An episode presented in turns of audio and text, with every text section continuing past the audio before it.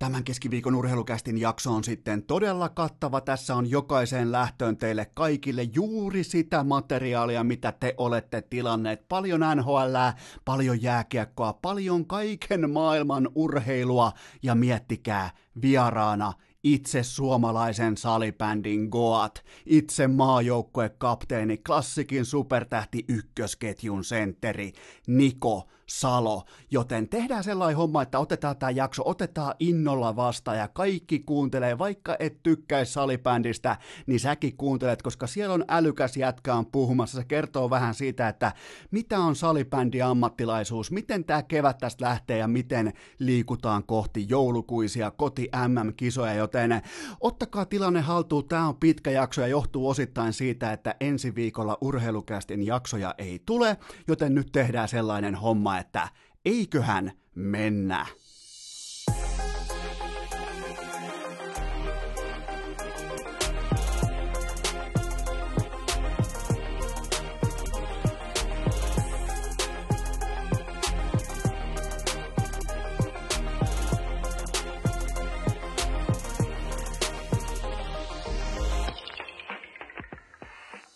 Tervetuloa teille kaikille rakkahille kummikuuntelijoille jälleen kerran. Urheilukästin kyytiin on keskiviikko neljäs päivä maaliskuuta ja mun kummipoika koitti tehdä feikki-otteluraportin omasta matsistaan mulle. Viime perjantaina he tulivat Lahdesta saakka, oikein puksuttivat lähijunalla Helsinkiin ja mentiin Go Expo-messuille, ei opittu mitään, nähtiin hevosia, nähtiin fillareita, nähtiin golfmailoja, mutta ää, mä menin kuitenkin kysymään siinä jossain vaiheessa heti siihen alkukärkeen suorastaan, kun puhuttiin ää, Mikko Rantasen jääkiekkoleiristä ja puhuttiin vähän sellaista niinku ää, kummipoika- ja enojuttuja ja tällaisia niinku jätkien juttuja. Mä menin kysymään sitten että no miten on matsit mennyt, onko ollut tehoja, onko tullut maaleja, ja mä kysyin, että ootko pelannut hyvin, se sanoi, että olen pelannut hyvin, kato vaikka, osoitti kännykkää, ää, tein maalin. Näytti kännykältä, että tein maalia, mä katsoin, että katos vaan, että siinähän on tehty maali, että onneksi olkoon, ja näin toimii siis lapsi, näin toimii kahdeksanvuotias lapsi, näin toimii silloin, kun sä ajattelet urheilua ikään kuin jokin tietty onnistuminen edellä, joku, että nostat kädet kohti kattoa ja pääset tuulettamaan, niin niin ajattelee lapsi, mutta aikuiset ja varsinkin myös te fanit, jotka olette siis ihan niinku aikuisuuden tilassa, teillä on jo ihan niinku täysi-ikäisten paperit, te olette ihan oikeustoimikelpoisia ihmisiä, niin mun sydän pakahtuu aina onnesta, kun te kiikutatte jonkin scouting-reportin mulle vaikkapa, että sun suosikkijoukkue on hankkinut nyt jonkun hampaattoman kanukin ja sä tuot mulle 53 sekunnin YouTube-pätkän, missä tämä jätkä suorastaan murskaa koko markkinan se dominoi, se tekee rystyltä, se tekee kämmeneltä läpiajosta, harhauttaa pakilta längit ja laittaa etu yläse ja kansa tanssia juhliin ja ai että miten kaunista, mutta mä aina äh, tykkään sanoa inboxissa näiden perään, että äh, se on hänen oma mixtapeinsä.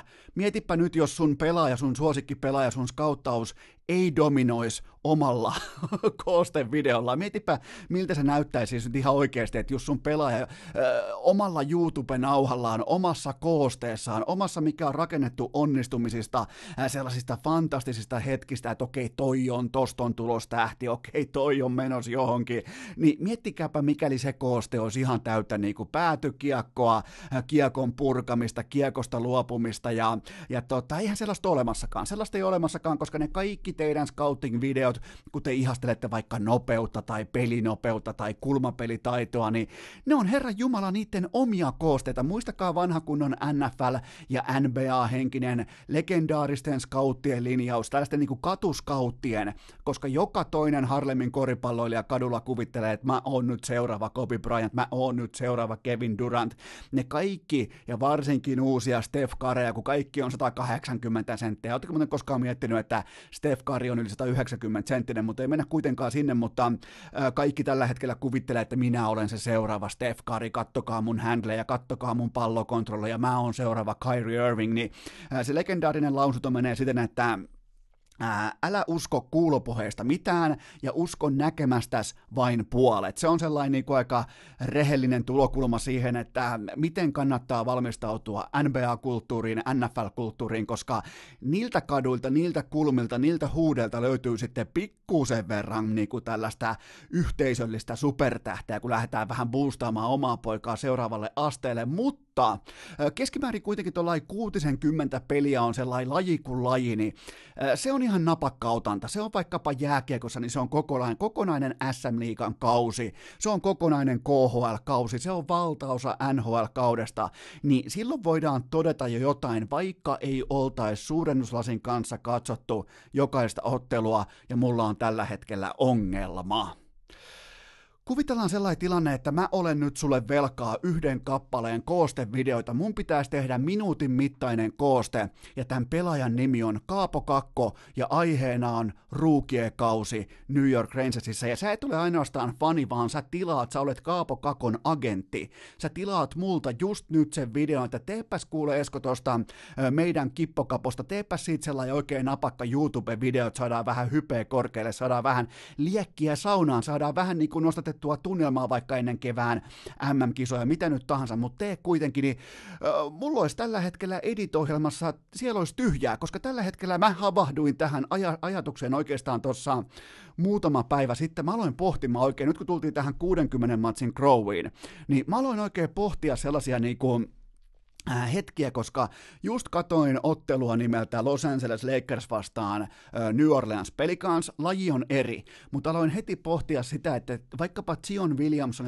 joka oli siis NBAn ykkösvaraus, niin heti löytyy niinku sellaisia kourallinen sellaisia hetkiä, että okei, tossa se näytti, okei, tota on tulossa seuraavat kymmenen vuotta, okei, tolla alueella se tulee dominoimaan. Mulla ei ole kaapokakosta mitään. Mulla ei ole, siis mulla ei ole, mä oon kattonut hävyttömän määrän Rangersin pelejä siihen nähden, minkälaista hevonpaskaa se on pääosin ollut, varsinkin alkukaudesta. Mulla ei ole Kaapo Kakosta mitään. Mulla ei ole yhtään sellaista muistijälkeä mun pääkopassa, äh, kopassa, missä se olisi äh, täyden vauhdin tilanteessa voittanut 1-1 tilanteen. Miettikää ihan perusasia jääkiekossa. Mä en ole nähnyt yhtään tällaista tilannetta. Mä en ole nähnyt yhtään sellaista kyseistä kiekollista äh, segmenttiä, jossa Kaapo Kakko ottaa kiekon ja näyttää kaikille muille, että mä oon muuten nyt se top kolme varaus. Mä olen se kakkosvaraus. Mä oon tämän äh, franchisein seuraavat kasvot. Mä menen tosta, mä ohitan ton. Ja ihan sama tuleeko maalia vai ei, mutta mä menen tosta jätkästä ohi. Se ei, se ei maha mulle mitään. Mä olen next levelillä. Mä oon seuraava seuraava supertähti. Ja jos mä joutuisin tekemään teille koostevideon, mulle ei olisi siinä yhtään mitään. Mulle ei ole yhtään sellaista mielikuvaa, missä Kaapo Kakko olisi voittanut 5 vastaan 5 ottelutilanteessa oman 1-1 tilanteensa, ei täydessä vauhdissa, ei kulmissa, eikä edes bravurityyppisellään hyvin voimakkaalla kiekon suojaamisella, joten tämä on se huolenaihe, koska eka kertaa mä oon nyt ihan kun mä oikein niin kuin havahduin tähän ajatelmaan, että ei herra Jumala, mulla ei ole kaapokakosta mitään, mulla ei ole niin kuin, mulla ei ole yhtään sellaista tilannetta, että jumalauta, tota on tulossa seuraava kymmenen vuotta, että tota se vähän jalostaa, kun siellä ei ole ollut mitään. Se on se mun ongelma. Ja tota, tästä tullaan siihen, että mä oon ekaa kertaa ihan oikeasti huolissani siitä, että, että pystyykö ottamaan millä aikataululla sen seuraavan jättimäisen harppauksen, koska tosta on ihan jumalattoman pitkä. Kattokaa vaikka, koska tavoitteen pitäisi olla suurin piirtein Artemi Panarinin luokassa niin kuin seuraavan vaikka öö, kolmen neljän vuoden mittakaavassa. Se aikataulu on kireä, se on kakkosvaraus, se on koko organisaation kasvot tulevaisuudessa, niin öö, sieltä on tällä hetkellä ihan helvetinmoinen matka ja mä oon yrittänyt etsiä teille syitä, mä oon yrittänyt etsiä organisaation rakenteesta. Ylipäätään jos lähtökohtaisesti jostain ovesta löytyy Dolanin nimi, niin se on tuhon tuomittu organisaatio, eikä niillä ole mitään kokemusta ollut pitkään pitkään aikaa viimeiseen suurin piirtein 20, jopa 30 vuoteen siitä, että miten käsitellään top kolme talenttia draftin jälkeen, koska ei ole varattu. Ei, siis ei, ei yksinkertaisesti ole varattu näillä sijoilla pitkään pitkään aikaa, joten siihen ei ole ollut tartuntapintaa, että miten pitäisi toimia alkukaudesta ykkösvit ja ykkös-YV. Alkaa runkosarja. Hetkinen, laitetaan tonne kakkosvit ja okei, eihän se saanut mitään aikaa. Laitetaan kolmoseen, laitetaan poika vähän koirankoppiin neloseen. Hyvä, ettei katsomo. Tällä hetkellä tällaista niinku aaltoliikettä aivan täysin päätöntä, ja tämä ei ole mikään tekosyy, vaan tämä on fakta. Tämä päätön aaltoliike tällä hetkellä on johtanut siihen tilanteeseen, että kun mä katon Kaapo Kakon pelaamista NHL-tasolla tuolla kaukalossa, missä kuitenkin verrattain New York Rangers on pelannut viimeisen ö, kuukauden aikana aika laadukastakin jääkiekkoa, niin se on ollut ihan väistämätön riippakivi. Se on siis ollut ihan kuljetettava tapaus. Se on ollut silleen, niin kuin, että se tulee jollain ilmaislipulla mukaan bussia ja toivoo, että se johtaisi se matka johonkin. Ja tällä hetkellä se matka ei johda yhtään mihinkään, koska tämä NHLn kuristava pelinopeus, pelin, ää, pelirytmi, pelinopeus, tämä peliottelu, kalenteri, ottelu, aikataulu, se kyllä vaikuttaa tällä hetkellä ottavan hyvin voimakkaasti. Jos mietitään, niin kuin, että mikä on ruukie seinä ja milloin se iskee, niin nyt on kuitenkin viimeiset 11 peliä tätä tehdessä, tehot 0 plus 1 ja yhteensä 61 peliä vyöllä, 20 tehopistettä ja viidellä viittä vastaan vain kahdeksan paunaa 61 otteluun, niin, niin tota, kyllä mä olen, mä olen siitä eniten huolissa, niin se on myös mulle eka huolenaihe, koska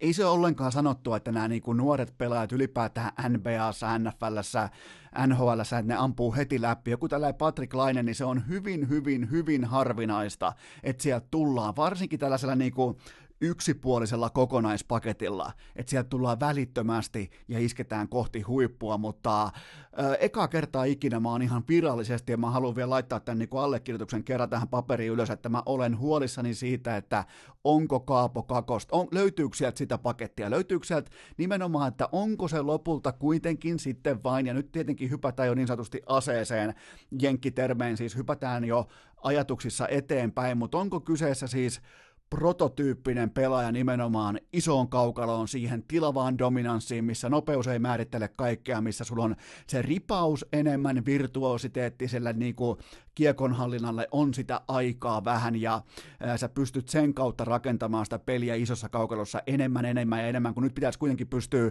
absoluuttisesti omalla liikennopeudella tekemään ne omat tekopaikkansa. Sä et voi elää, tuolla ei vaan voi elää kädestä suuhun. Me ollaan nähty se niin monessa eri tapauksessa niin monta kertaa ja tämä on se syy, minkä takia ekaa kertaa miettikää U18 MM-kultaa, U20 MM-kultaa, ratkaisumaali, miesten MM-kultaa, dominantit esitykset, varsinkin alkulohkossa, sen jälkeen totta kai sitten isojen poikien pelissä, niin ei periaatteessa, niin, no itse asiassa se muuten antaa hyvän kuvan, kattokaa ne matsit vaikka Ruotsia, Venäjää ja Kanadaa vastaan, ja kattokaa Kaapo Kakon esitystä, kattokaa sitä kokonaispakettia, että mitä hän toi askiin silloin Jukka Jalosen maajoukkueessa, niin silloinhan me altiin, alettiin jo niin kuin hurmoksen kyljessä nähdä vähän sitä, että okei, ei kenties kuitenkaan vielä, koska ne kuitenkin Venäjä, Ruotsi ja Kanada oli jälkeen laivan pos poskettoman kovilla joukkueilla. Mä hymähtelen vieläkin, että miten helvetissä Suomi voitti ne tuossa kyseisessä turnauksessa, koska kolme voittoa putkeen tuollaisena 20 pinnan altavastainen, se nyt ei kuitenkaan ihan täyttä arkea tossakaan lajissa. Joka tapauksessa Kaapo Kakko, tämä kausi on mennyt jo ohi, tämä kausi on ohikausi, tämä kausi on Kaapon uralla ensimmäinen sellainen jättimäinen pettymys, ja sen näkee kaikesta. Kattokaa sitä presenseä vaihtoa, että jos kattokaa miten menee vaihtoa, kattokaa miten katsoo coachia, kattokaa se on täynnä lähikuva, jos ette vaikka mene jäähallille, ette mene nyt jostain syystä, tota, ette mene New Yorkiin, ette mene vaikka hiihtoloma retkelle, vaikka katsomaan Rangersin matsia vaikka jonnekin ää, tota, Jenkkeihin tai Kanadaa, niin seuratkaa kuitenkin TV sitä, että kuinka niinku, tuskanen tilanne se on se, kun se jätkä eka kertaa elämässään miettii ihan selvästi, siellä sen pystyy lukemaan niistä silmistä, että mi, mi, mitä, mitä tapahtuu, mitä vittua tapahtuu, että mi, mi, miksi, mä en, miksi mä en pysty toteuttamaan tätä mun omaa tuttua pelitapaa, pe, pe, jääkiekkoa, missä mä pystyn pitää kiekkoa, pystyn suojamaan sitä ihan miten haluan, pystyn ohittamaan vastustajia, koska edelleen, miettikää sitä YouTube-videota, mun pitäisi tehdä minuutin mittainen pätkä, mulla ei ole siinä mitään, mulla ei ole yhtään, ja mä oon kattonut luvattoman paljon New York Rangersin jääkiekkoa tällä kaudella. Mulla ei ole siinä mitään, mulla ei ole yhtään täyden vauhdin kiekollista tilannetta, missä hän luo oman tekopaikkansa. Mulla ei ole yhtään voitettua yksi yksi tilannetta vaikka kulmapelaamisessa. Mulla ei ole mitään sellaista, mikä viittaisi, kun muistatte varmaan Aho ää, otti ensimmäisiä NHL-piirtoja. Välittömästi pystyttiin huomaamaan, että okei, varmaan tuon luistelunopeudella me pystyttiin heti piirtämään sellainen horisontti, että okei, varmaan tuolla luistelunopeudella Aho pystyy haastamaan NHLn senttereitä tulevaisuudessa. Sitten taas kun me katsottiin Mikko Rantasen ensimmäisiä ää, tota, pelejä NHL, niin heti kävi mielessä, että okei, tuolla hyökkäysalueen läsnäololla ja kiekon hallinnalla, rauhallisuudella ja syöttövalikoima, että tuolla on ehdottomasti tulevaisuus NHL. Barkovin kohdalla ei varmaan tarvitse sanoa mitään, Laine, selvä tapaus, mutta heti löydettiin jotain. Heti näissä tapauksissa Miro Heiskanen välittömästi nähtiin, että okei, toi liike, toi liike tulee pelastamaan hänen kaikki muut ehkä vähän ontuvat attribuutit, kuten vaikka kovuus tai fyysisyys. Toi liike, toi enkelin kosketus jäähän tulee viemään sen ää, aivan pommin varmaan Norris jossain vaiheessa. Me nähtiin se heti, me nähtiin jopa Sokeekin näki välittömästi, että toi on, toi palkinto kuuluu Miro Heiskaselle jossain vaiheessa, mutta Kaapo Kakko, mulla ei ole mitään, mulla, mulla ei ole, mä, mä, mä oon eka kertaa huolissani, mä oon jopa vähän niin kuin pölmistynyt, että me ollaan ottelussa numero 61, ja mulla ei ole mitään. Mulla ei ole siitä, joukkoista, mitä mä seuraan eniten, mitä mä katson eniten, mulla ei ole teille minuutin koostetta liittyen aiheesta Kaapo Kakku, joten mennään seuraavaan aiheeseen. Keskiviikon nurheilukääst. Yhtä lähellä maanantai-masennusta kuin perjantai pettymystä lienee paikallaan tehdä Kaapo Kakosta vielä se erillisnoteraus, että hänellä ei vielä ole kehittynyt sellaista ö, tilannekohtaista rehellisyyttä omaa suoritustaan kohtaan, vaikka siellä on kriittisyyttä, siellä on ihan selvää niin kuin vittuuntumista nykytilannetta kohtaan, lähinnä tuskastumista, sitä, että mä en saa mitään aikaan, niin silti haastatteluista saa jatkuvasti lukea, että no kun pääsisin ykkösketjuun, kun pääsisin ykkösylivoimalle, kun pääsisin näyttämään, ei, ei tolla niinku 5-5 pelaamisella, niin niitä rappuja ei vain hypitä. Se tapahtuu joko alkukaudesta, kun sä oot ruukie, sut voidaan heittää todella todella hyvää paikkaa sellaiseen niin sanottuun niinku spotlightiin tai oikein niinku kirkkaisiin valoihin, että tos on sulle syöttötuoli, nauti siitä, pelaa vaikka Panarinin kanssa, pelaa vaikka tota, Zibanejadin kanssa, pelaa kenen kanssa vaan, mutta sitten kun se menee ohi, sä et silloin tuota, niin se on silloin ohi, ja se on tällä hetkellä suorastaan kivuliasta luettavaa, että hän toteaa haastatteluissa, että no mut kun näkisin itteni tuolla ykkösketjussa, no mut kun saisin näytön paikan, kyllä niitä näytön paikkoja kuitenkin oli. Vaikka toi on huonosti johdettu organisaatio hyvin epäselvällä niin kuin tulevaisuuden suunnalla. Siellä, siellä on heitetty koko maalivahtiosasto ympäri ämpäri, siellä on kakkosvaraus pistetty hyvä, ettei katsomaa. Siellä on ihan kaikki pitki helvettiä, ykkös-kakkospakki suurin piirtein laitettu, tota, vaihettu ykköskierroksen varaukseen, joten tota, on paljon tällaista karusellimaista meininkiä, mutta joka tapauksessa pelaajan pitää olla kriittisillä hetkillä itselleen rehellinen, suoritukselleen rehellinen, ylipäätään sen tiimoilta, että jos ei riitä, niin ei riitä ja sitä on turha yrittää kääntää sen varjon taakse tai sen niin kuin sermin taakse, että no mutku pääsisin, mutku, niin sitten kun on liikaa näitä nimenomaan konditionaalimuotoisia lauseita, että kun pääsisin, kun kokeilisin, kun ansaitsisin, se on aika kylmä maailma, että se joko otat sen tai et ota, ja sen jälkeen sä olet 61 matsin jälkeen tehoissa 20, joista vain kahdeksan paunaa 5-5 pelissä, joten tota, Mä ostin alkukaudesta Kaapo Kakon osakkeita siitä syystä, että hän oli sellainen vähän niin kuin turkulaisen uhmakas heti kärkeen, että hän niin kuin halusi vähän niin kuin rajata omaa alfa-rajaan tai niin kuin reviiriä heti kärkeen, että antoi kovia lausuntoja, kovia statementteja, että mä kuulun ykkösketjuun, mä kuulun tohon ja mä kuulun tohon ja se menee kuitenkin NHL, NBA, NFL siten, että äh, tota, sä et hirveästi voi puhe, äh, puhua puhetta, jos et sä kävele kävelyä. Ja tähän saakka Kaapo Kakko ei ole kävellyt kävelyä, ei yhtäkään askelta, mutta se pelaaja, joka on jo siinä vaiheessa, että hän osaa olla suoritukselleen rehellinen, hän tietää, että koko paska on hänen reppuselässään ja se ei tällä hetkellä se suoritus tule riittämään. Hän on totta kai Alexander Barkov ja äh, keskeisimmällä hetkellä koko kaudesta viisi ottelua, viimeiset viisi peliä, 0 plus 2 ja kausi ohi. Se voi nyt tässä kohtaa sanoa, se voi laittaa, niinku, se voi laittaa tuohon muistivihkoseen ylös ihan niinku kunnon permanentti tussilla, että Florida Panthersin kausi on ohi, loppukausi on pelailua. Siellä on suurin piirtein tuommoinen 15 prosentin sauma vielä playoffeihin, mutta se on äärimmäisen kuoleva sekä tilastoissa, todennäköisyyksissä, että myös kentällä, koska silloin kun se on Alexander, että nämä on näitä supertähden ja tähden jakohetkiä, ja mä tiedän, että sattuu Tampereella sielu, ja siellä taas luetaan Excel-taulukkoa, kuinka on aliarvostettu ja ää, kuinka on alipalkattu ja kuinka on sitä, tätä ja tota, ja, mutta sä, jos sä oot supertähti, niin sä viet sen sun joukkojen playereihin, piste. Se loppuu se keskustelu siihen, sen tehdään sellainen selkeä piste siihen paperiin, ja se loppuu siihen. Ja nämä on niitä paikkoja, mistä pitää, nämä on franchise-pelaajan paikkoja. E, turha tässä on etsiä mitään selityksiä mistään mm, veskarista tai heikosta hyökkäysmateriaalista tai viime hetkien tradeista tai mistään. Sulla on se rinnassa, saat koko organisaatio, sun naama on hallin seinässä. Ja Miamista tuttu tapaus vaikka vastaavassa tilanteessa aikoinaan Dwayne Wade koripallon puolella, sillä oli naama hallin seinässä ja se vei sen joukkueen mestaruuteen. Oliko ehkä joku kausinumero taisi olla kausi numero kolme Veidillä siinä kohtaa, niin se näytti, vai kausi numero neljä, hän näytti omakätisesti, että mä pystyn kantaa, mä, laittakaa mun selkää, mä kyllä kannan.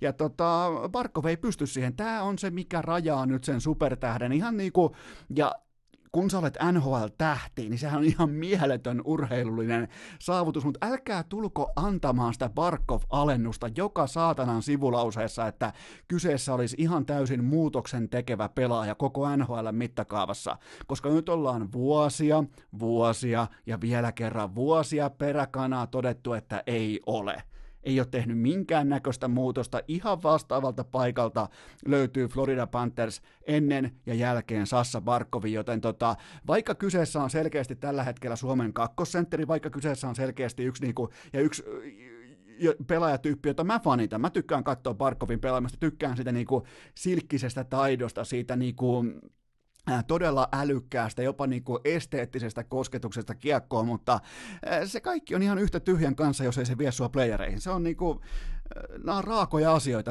on raakoja tosiasioita, ja, ja tota, tästä syystä mä oon nimenomaan, ja sitten kun tullaan vielä siihen, että kun aletaan jakamaan supertähtiä Sebastian Aho tähtiin, Alexander Barkov, niin, niin tota, mä tiedän, että se sattuu niinku jossain sielussa, jossain siipiveikkojen siellä jossain takahuoneessa, kun ne miettii, että no voi, kyllä, kyllä, älä nyt tuu väriään Seppänen, kyllä meidän saassa.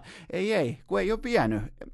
Tässä alkaa olla aikamoinen otanta siitä nyt varsinkin jälleen kerran, just silloin kun pelataan niitä koko, koko kauden tiimoilta kaikista merkittävimpiä otteluita, niin kuka on poissa? kuka, kuka on silloin valokeilojen sivussa, sivussa, kuka ei pysty kantamaan. Silloin kun se matsi kääntyy vaikka tilanteesta 2-2 ää, tilanteeseen 3-2 jommalle kummalle joukkueelle, niin en mä löydä kentältä silloin Alexander Parkovia. Mä löydän tilastoista, mä löydän kentältä, mä löydän mistään roolista, mä löydän, mä löydän sieltä kyllä peliaikaa, mä löydän sieltä ison määrän vaihtoja, mä löydän sieltä niinku lainkuuliaista, kovan työmoraalin jääkiekkoa, mutta kun se ei riitä, joten tämä kausi jälleen kerran todistaa sen. Ja mitä mä, oon, mitä mä oon tuonut teille ihan rehellisesti jo pitkään, että kyseessä on NHL-tähti, kyseessä on laadukas NHL-pelaaja, mutta ei missään nimessä supertähtiluokan. Ja nyt kun aletaan työntämään Barkoveja johonkin NHLn top 10, niin sykkeet alas, ihan siis otetaan ihan, tietsä, koko polarin kellosta, vedetään virrat pois ja laitetaan itsemme semmoisiin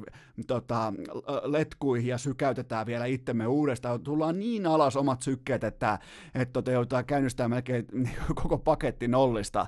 Siis tämä vaatii nyt ihan selvästi hapenottamista, ihan ruskeita paperipussia meille kaikille, koska Sassa Barkov tuntuu olevan niin jumalattoman herkkä aihe suomalaisessa jääkiekossa ja sitähän se on. Si- siis joko sä viet playereita et vie, ja siitä syystä Alexander Parkov, tämä kausi, se on ohi, ja tämä kausi on pettymys. Urheilukääst! Aina posin kautta, eikä koskaan kenellekään, ei siis ikinä kenellekään nolla kautta vitosta.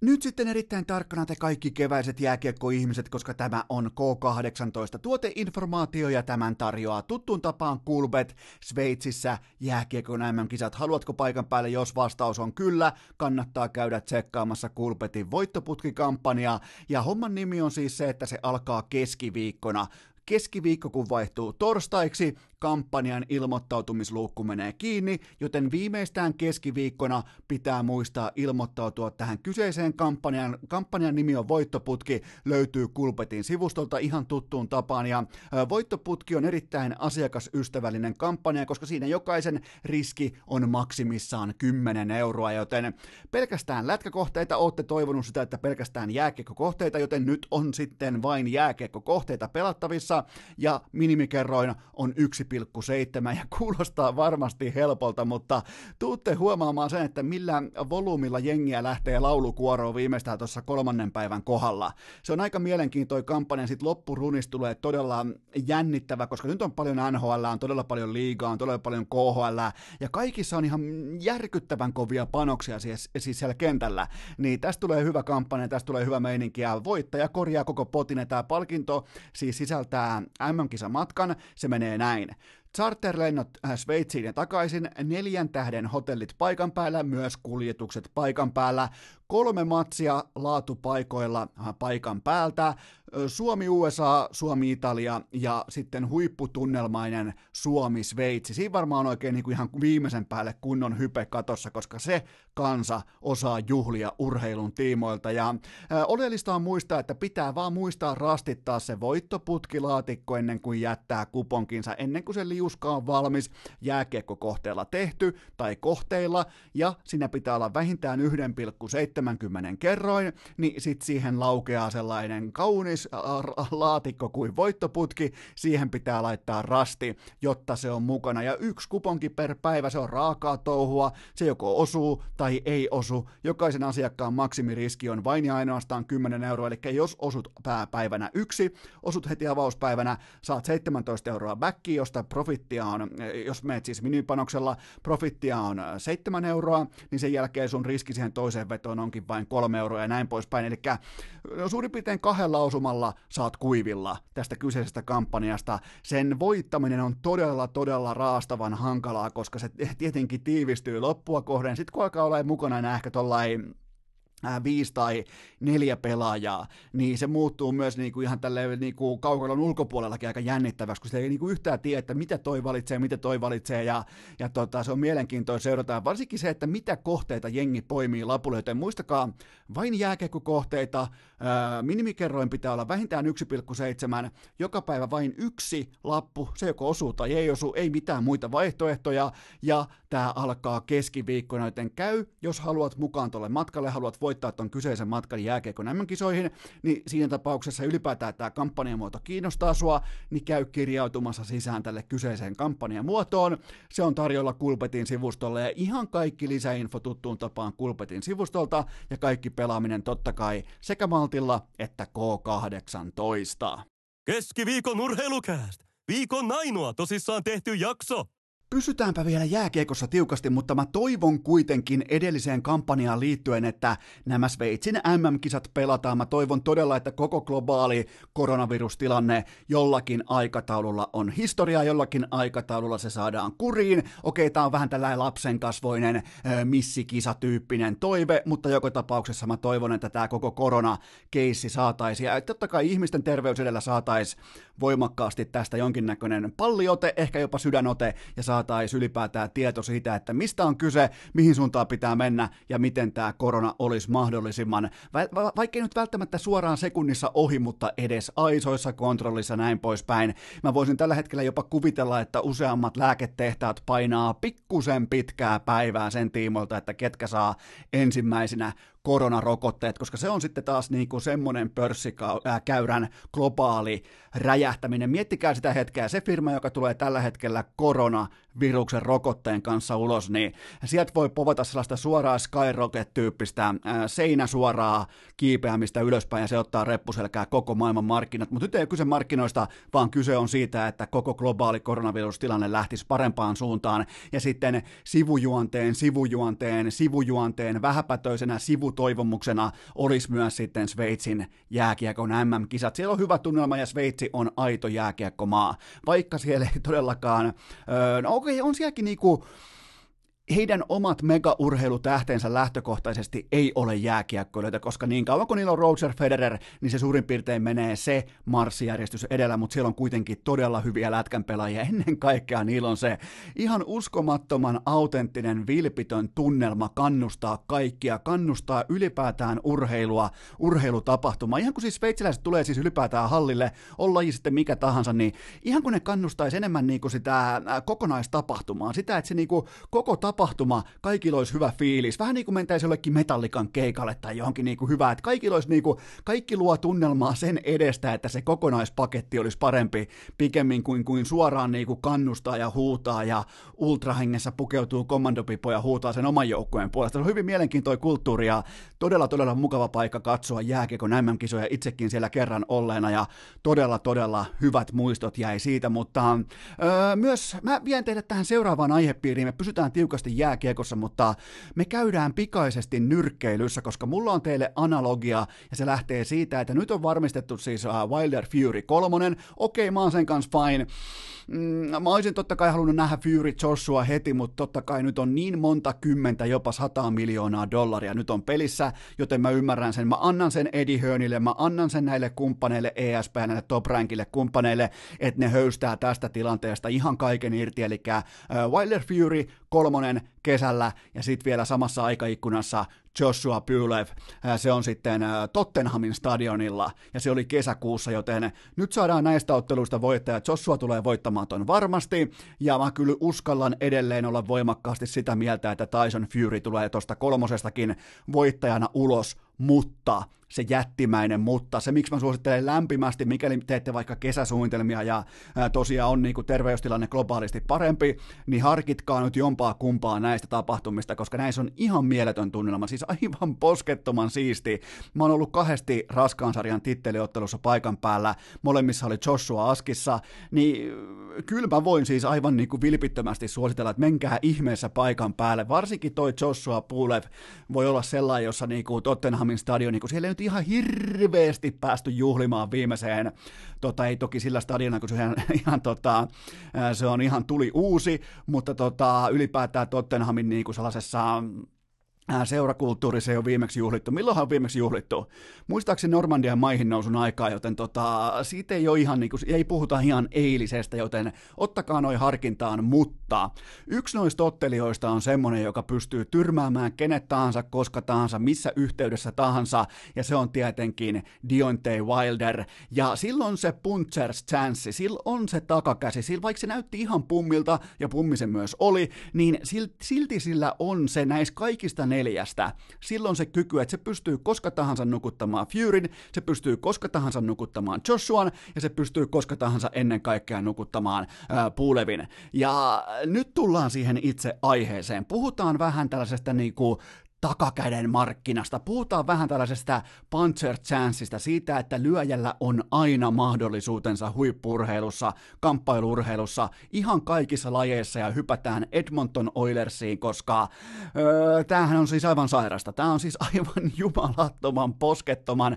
perversiä meininkiä, koska tuossa joukkueessa ei ole mitään. Tuossa ei ole siis, tuossa ei ole yhtään mitään. Mä sanoin ennen kauden alkua, että ei tuu menee playereihin. Mä tuplasin mun panokset kesken kautta, ja mä sanoin silloin kuuman alun jälkeen, että okei, tämä 50 pinnan ylivoimaprosentti, nämä tietyt asiat tässä pelaamisessa, nämä ei tule kestämään, jotain tulee menemään rikki, joku tulee floppaamaan, joku tulee, joku käyrä tulee niin kuin inhimilliselle tasolle. Paskanmarjat, mä olin väärässä, Edmonton Oilers on pudotuspelijoukkue. Tällä hetkellä niiden sauma on, todennäköisyys on 93 prosenttia siihen, että ne pelaa postseason otteluita, eli se on käytännössä varma hevonen, mutta siis äh, Nashville kotikenttä tekee täydellisen, lyö pöytää, siis tuo niinku elämänsä tokan erän, kaikki menee nappiin, matsi on kolme kolme, ne kuroo tappioaseman kiinni, ne, ne käy jopa johdossakin, se menee toiselle erätaululle lukemissa kolme kolme. Ja kaikki vaikuttaa siltä, että Nashville vie Oilersia, ottaa elintärkeät kotipisteet. Ja mitä tekee Edmonton Oilers kolmannessa erässä? voittaa sen kolmannen erän 5-0. Miettikää, jääkiekkoottelussa on yhteensä eräkohden 20 minuuttia tehokasta peliaikaa. Sä hakkaat kerran neljään minuuttia kaapin. Ja siinä pitäisi keskimäärin myös vastustajankin päässä ottamaan hippa välillä siitä kiekosta, tai ainakin vastustajasta. Sä teet kerran neljään minuuttia maali, joten tota, Leon Draisaitl 4 plus 1 ja Conor McDavid normaali 1 plus 4 ja voitto 8-3 vieraskentällä ja täten myös mun kirjanpidossa. Mä olin siis väärässä mä en nyt niinku, mä en linjaa mitään, mä vaan totean kylmän kliinisesti, että Edmonton Oilers on 2020 pudotuspelijoukkue, että jos teillä oli vaikka vedonlyöntiä sitä vastaan tai sen puolesta, voitte kävellä kassan kautta, koska se homma on selvä, mutta siitä Puncher Chanceista, mua, niin mua niin kuin ihan konkreettisesti hirvittää se, että miettikää niitä joukkueita, jotka valmistautuu tällä hetkellä Edmonton Oilersia vastaan. Siellä on muutama potentiaalinen hevonen, jotka joutuu pelaamaan ekalla playoff-kierroksella. Ne tietää tasan tarkkaan, mitä on tulossa. Ihan sama kuin sä ottelisit vaikka Dionte Weileria vastaan.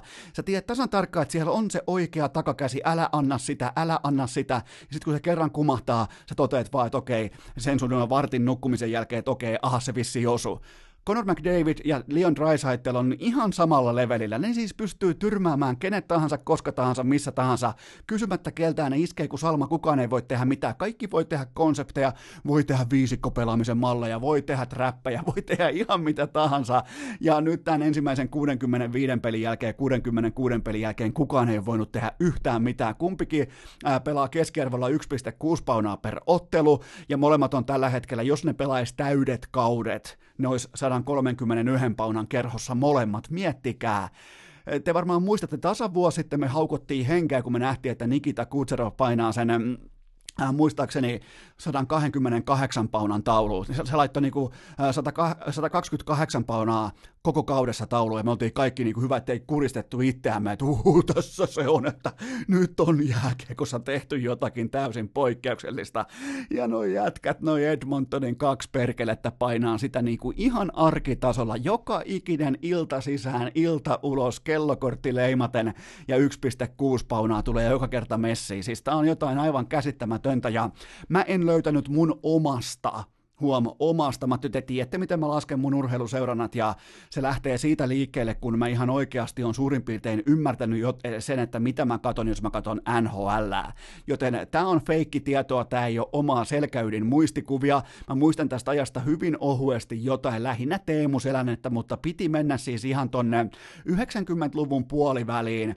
Jaager, Lemieux ja Ron Francis. Silloin nähtiin samoja lukemia, silloin nähtiin samaa dominointia, silloin nähtiin, ja näitä on vaan vaan kaksi näitä jätkiä, tuossa oli sentään kolme, ja vaikka sulle nyt ei välttämättä niin kuin joku Ron Francis ei nouse Jaager Lemieux tasolle, niin se oli kuitenkin tohon aikaan yksi koko liiga, vaikkapa parhaista maalin eduspelaajista, joten tota, sieltä piti, sinne asti piti palata, että nähdään samanlaista tällaista niin kuin ilta, iltakohtaista dominoivaa tuotantoa, 1,6 paunaa per peli, ja sen takaa ei löydy mitään. Sen, sen takaa sä et pysty poimaan, sä, mä haastan, mä, mä, mä uhittelen sut, mä, mä liehittelen sut oikein niin kuin mukaan sellaiseen debattiin, että näytä mulle yksikin syy tuosta joukkueesta, minkä takia ne on playareissa. Ei, sellaista ei ole. Tää on täysin kahden, ja se vielä, mun täytyy vielä sanoa Drysaitelista, että mikäli hän voittaa MVP pystin nyt, niin mä olen sen kanssa ok, se voi mennä myös McKinnonille, siinä rallissa on mukana ehkä ka- vielä yksi tai kaksi realistista nimeä, mutta kyllä se suurin piirtein on Drysaitel vastaan McKinnon,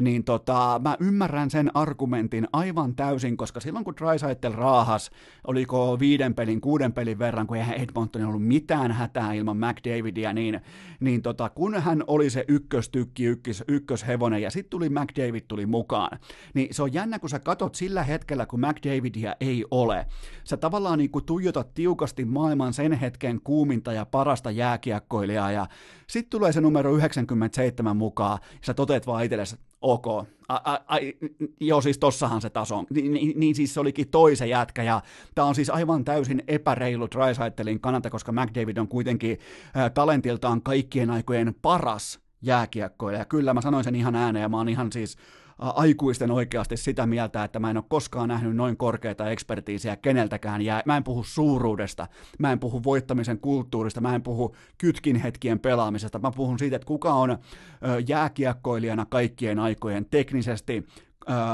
nopeudeltaan, kokonaispaketiltaan absoluuttisesti paras, ja siitä me ei saada edes debattia aikaa, se on ihan kevyesti Conor McDavid, mutta ö, piti siis tosissaan mennä tuonne 90-luvun puoliväliin, ja ja löydettiin sitten toi Lemiu ja Jaager sieltä. Se oli just sitä aikaa, kun mä aloin suurin piirtein ymmärtää, että aha, jääkiekko NHL kyllä, vaan mä olin joku 10-11-vuotias. Toki siihen aikaan piti jo niinku omista korteistakin osata vähintään kaikki kokoonpanot kokonaan ulkoa.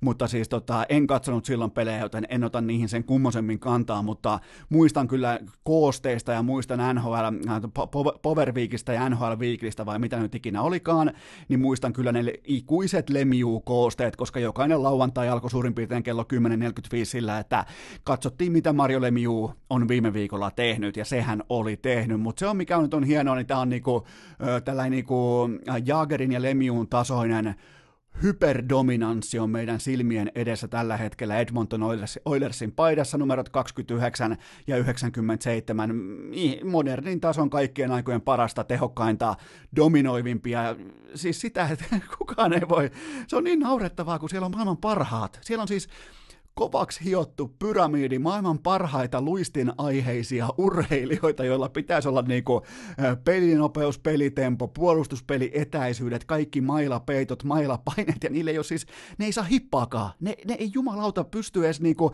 kääntymään siinä, kun McDavid painaa ja luistelee ympyrää noissa jätkissä, ja se mikä on mielenkiintoista, kun vielä tähän loppuun on se, että McDavid oli vähän aikaa sivussa, kattokaa sen jalkoja, miettikää sitä moottoria, se sai levätä vähän aikaa tuommoisen 5-6 peliä, suurin piirtein melkein puolitoista viikkoa ehkä, sen piti olla kauemmin sivussa, oli paljon vähemmän, ja tota, sen moottori sai levätä. Jos mä olisin tällä hetkellä joku läntisen konferenssin joukko, niin mä olisin jumalauta aivan niin kuin, mä, olin, mä olisin kauhuissani, jos mä olisin pakki. Mä, mä, mä, mä, mä, mä todennäköisesti esittäisin vaikka kuollutta ennemmin kuin menisin puolustamaan Conor McDavidia, ja jos sä pystyt sen jotenkin blokkaamaan tilanteesta ulos, niin sieltä tulee Leon Draisaitl vielä kylkeen. Sen, sen jälkeen ei tule enää ketään, mutta nämä 1,6 pinnaa per peli takaa sen, että eipä tarvi hirveästi muiden tulla, kuten vaikkapa Miinusparonin, joka onnistui jäämään tässä 8-3 voitossakin pakkaselle, joten miinus, äh, Miinusparoni is back, mutta Edmonton Oilers ehdottomasti yksi tämän kauden tarinoista. Urheilukääst! Suomen paras podcasti myös vuonna 2019! Aivan kaikki urheilukästin kummikuuntelijat tietää ja ennen kaikkea tiedostaa sen tosiasian urheilusta, että mikäli jokin taho, tekijä tai pelaajat vaikkapa loistaa, niin se tarkoittaa sitä, että mitalin kääntöpuolella on laskusuhdannetta, siellä on vähän jonkinnäköistä alakuloa, siellä on harmautta, siellä on ihan selkeitä niin kuin, sellaisia askelmia, mitkä johtaa kohti sitä vääjäämätöntä pistettä, missä sun ura lähtee jyrkkään putoamiseen ka- kallion kielekkeeltä alaspäin. Ja valitettavasti tähän edelliseen viitaten osittain tässä tilanteessa on meidän suomalaisten kaikkien oma yksi. Ja yksi mun henkilökohtaisesti, jos pitäisi valita yksi urheilija, mä vähän nyt niin kuin tasottelen teille tätä maastoa etukäteen, mutta jos pitäisi viimeisen kymmenen vuoden ajalta valita vaikkapa suomalaisista huippurheilijoista se kaikista tyylikkäin, niin mä kenties valitsisin teille Pekka Rinteen Kempeleestä, mutta joka tapauksessa tällä hetkellä hän on ottamassa valitettavasti niitä mahdottomia kiekkoja kiinni, koska ne kiekot laukoo juuri nyt itse isä-aika. Eli 37-vuotias äh, Pekka Rinne on tullut siihen hetkeen, missä on nähty aikanaan vaikkapa äh, Peyton Manning tai Jaromir Jaager tai Shagil O'Neal tai äh, ihan siis megatähtiä maailman huipulta, mutta sitten kun se tuotanto romahtaa, niin se tulee koko kerrostalo kerralla alas ja se makaa siinä lattialla. Tällä kaudella Pekka Rinne kaikissa pelaamissaan otteluissa vain 18 voittoa, 14 tappiota. Se on jo itsessään sellainen lukema, että se ikään kuin evää koko rinteen pelaamisen tällä hetkellä. Ja viime kauden GAA ihan melkein niin kuin voidaan ottaa mukaan jopa niin kuin kovaan, kovaan, kovaan megatason keskusteluun, mutta joka tapauksessa 2,42 ja nyt se on 3,17. Viime kaudella kiekot kiinni 91,8 prosenttisesti ja nyt sitten 89,5 ja koko NHL on 54 maalivahtia, jotka on pelannut vähintään 22 ottelua tällä kaudella ja Pekka Rinne, meidän peksi, saunapeksi, seksipeksi on sijalla näistä 40, äh, 54 veskarilla hän, veskarista hän on sijalla 48, kun tarkastellaan GAAta, joten tota, ja sitten tähän niin vielä kylkee ihan luonnollista ja kuvaavaa, että sieltä 50 löytyy 38-vuotias New Yorkin kuningas äh, King Henrik Henrik Lundqvist, joten äh, kun se, se, on, se on kovaa touhua siis ja se näkyy kaikista. Kukaan ei olisi voinut kuvitellakaan vaikka, että yhtäkkiä Peyton Manning, yksi kaikkien aikojen pelirakentajista, ei saa palloa enää viittä jardia pidemmälle. Kukaan ei olisi voinut kuvitellakaan, että Shagil O'Neal ei kerkeä enää kentän päästä päähän sen mukana, miten peli kulkee. Kukaan ei olisi voinut arvatakaan, että Jaromir Jaager ei yhtäkkiä, yhtäkkiä pelaa hyvän kauden näin, oho se pelaa vieläkin hyvin, ja sitten se loppuu kuin seinään. Sitä ei voi laittaa kentälle, ja tässä tilanteessa Pekka Rinne on valitettavasti just siinä tilanteessa, siinä niissä lähtökuopissa, mistä alkaa sellainen selkeämpi, jyrkempi pudotus, ja siinä on kyseessä ainoastaan vain pelkästään se, että vastassa on isä aika. 37-vuotias Veskari on kuitenkin se on mun papereissa aika kun, pirun kunnioitettava, koska jokainen ymmärtää, mikä paine siellä on nilkoissa, polvissa, lonkissa, nivusissa, lonkan koukistajissa, alaselässä, ja se pystyy painamaan, se laittaa aina itsensä valmiiksi, se valmistautuu aina, ja siinä on niinku se huippuurheilija, mutta aina se ei riitä, että sun motivaatio, että sun tahto, että sun ra- rakkaus, sun sydän on siellä silloin, jos se kroppa sanoo, että hei, pitäisiköhän tehdä jotain muuta, että mä oon aika vanha tähän paskaa. Mä oon nyt torjunut näitä kiekkoja tämmöisen, mitähän, 30 vuotta mun elämästä, niin kroppa ilmoittaa tälleen, niin siihen on vaikea enää hypätä sitten mukaan mukaan, vaikka kuinka paljon haluaisit, vaikka kuinka paljon valmistautuisit, vaikka kuinka paljon joku Tom Brady keittää jotain kamomillateetä ja avokadojuustoa, niin, niin tota, se kun tulee se putoaminen sieltä kielekkeeltä, niin se tulee. Ja se on kaikille sama. Toistaiseksi vielä kaikissa, kaikki, kaikkien lajien urheiluhistoriassa isäaika on voittamaton, joten tota, se mikä tuo sitten taas Suomi-faneille mielenkiintoa, niin kun siirtyy aina, soihtu siirtyy eteenpäin, niin nyt Nashville ja niiden playoff push on täysin Juuse Saroksen ja Mikael Granlundin käsissä. Ja tällä hetkellä tätä tehdessä Nashvillen playoff-prosentti on vain ja ainoastaan 41,3, joten tota, nyt vaaditaan ihmeitä. Nyt vaaditaan Sarokselta, vaaditaan MGltä, koska fakta on se, että Pekka Rinne tässä tilanteessa isä aikaa vastaa pelatessa ei vain yksinkertaisesti ota riittävästi kiekkoa kiinni. Ja se ei, niinku, se ei sinänsä vaati, vaadi mitään dramatiikkaa tai mitään niinku, kohuotsikoita, koska tätä on urheilu. Se on sieltä tulee toisesta päästä tulee jengiä sisään ja se jengi heittää sitä vanhempaa kokeneempaa osastoa jatkuvasti ulos ja tällä jatkumalla on niin King, äh, King Henrik, siellä on tota Henrik Lundqvist, kuin että siellä on myös meidän Suomen erittäin rakastettu Pekka Rinne. Urheilukääst! Klassinen yhden kauden ihme! Aivan tuota pikaa me kuulkaa livahdetaan seuraavaan aihepiiriin, mutta sitä ennen mulla on teille pikainen kaupallinen tiedote ja sen tarjoaa viaplay.fi, koska nyt on sitten jättimäinen urheiluviikonloppu edessä. Enkä edes viitti sanoa mitään mistään Manchesterin derpistä, koska UFC 2, 4, 8 Adesanya vastaan Romero ja kaksi niin täydelliseen minttiin hiottua superottelijaa vastakkain. Kannattaa ehdottomasti katsoa, kannattaa todellakin katsoa. Jos et jaksa valvoa tai herätä keskimäärin tolle ehkä joskus, heitetään nyt hatusta vaikkapa seitsemältä aamulla, puoli seitsemältä aamulla, niin kannattaa katsoa jälkilähetyksenä. Voi katsoa Viaplayta, voit suoraan katsoa, laittaa siihen kellon aikaa suurin piirtein johonkin laitat lähetyksen jostain puoli seitsemästä eteenpäin rullailemaan, kun ehkä tämän hetken koko sen bisneksen viihdyttävin ottelija Israel Adesanya ihan nimeänsä myöten.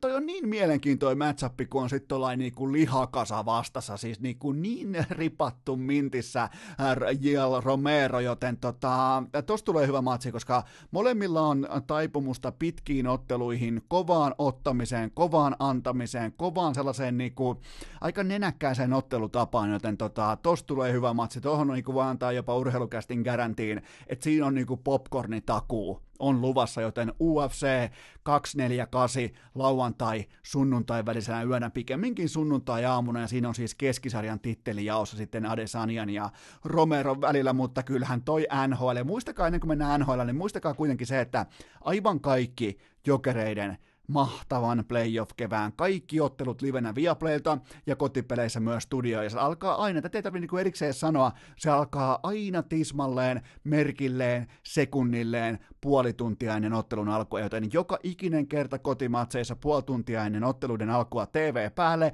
Siellä on, kuulkaa, on Pirneksen Essi ja Steve Jobsin äh, poolopaidassa, siellä on Harjulaa, sitten on tietenkin AJ.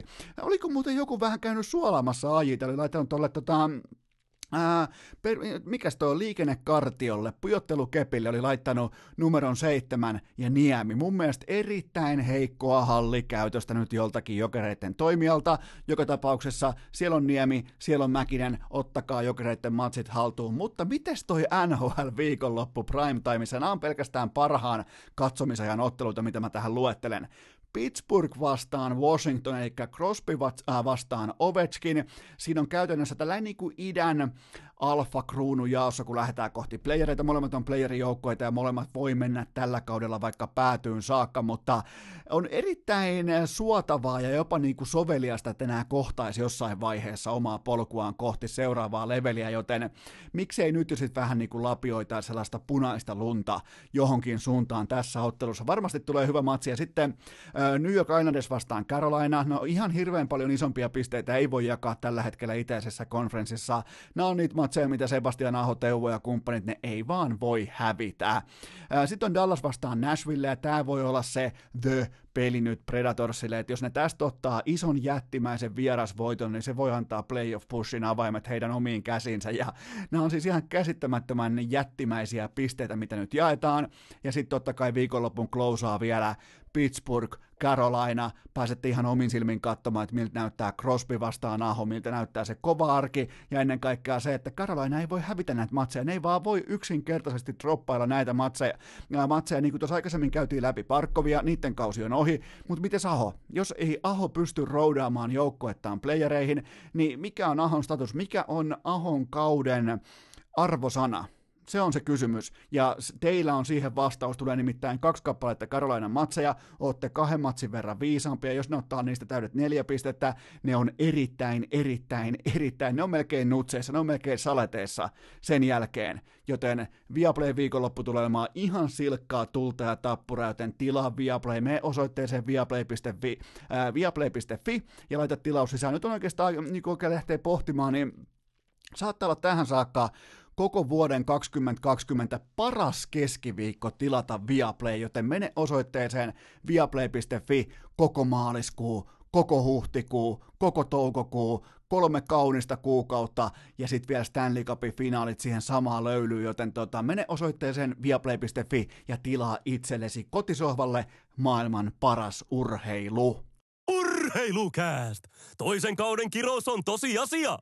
Lienee paikallaan muistuttaa kaikkia urheilukästin kuuntelijoita, että mulla on melko tavalla vilpitön ja kurinalainen tyyli tehdä nämä jaksot. Suurin piirtein mennään siinä järjestyksessä oikeasti, että jos jakso aloitetaan tekemään tiistaina, vaikkapa kello 17, niin siitä sitten eteenpäin liikutaan. Välissä pidetään pieni tauko, mutta useimmiten nämä kaikki segmentit, ne on pinottu toistensa päälle ihan kronologisesti, mutta nyt tehdään pienimuotoinen poikkeus, ja tämä kyseinen segmentti, mitä sä kuuntelet juuri nyt, on tehty viime viimeisenä tämä on se osio, joka klousaa tämän urheilukästin jakson noin niin kuin normaalisti, mutta koska kyseessä on sataprosenttisesti suomalaisomisteinen jättiseura Helsingin Jokerit, niin mä haluan heittää sen tähän keskelle jaksoa, koska kohta sitten taas mennään tonne Nikosalon haastatteluun. Siitä on aika voimakas vierailu tulossa, mutta käydään läpi jokereita ja kuten tiedätte, pudotuspelit, niin urheilukästi. Tuottaja Kopea Meikäläinen, meillä on aina vähän mystisempi suurennuslasi kädessä ja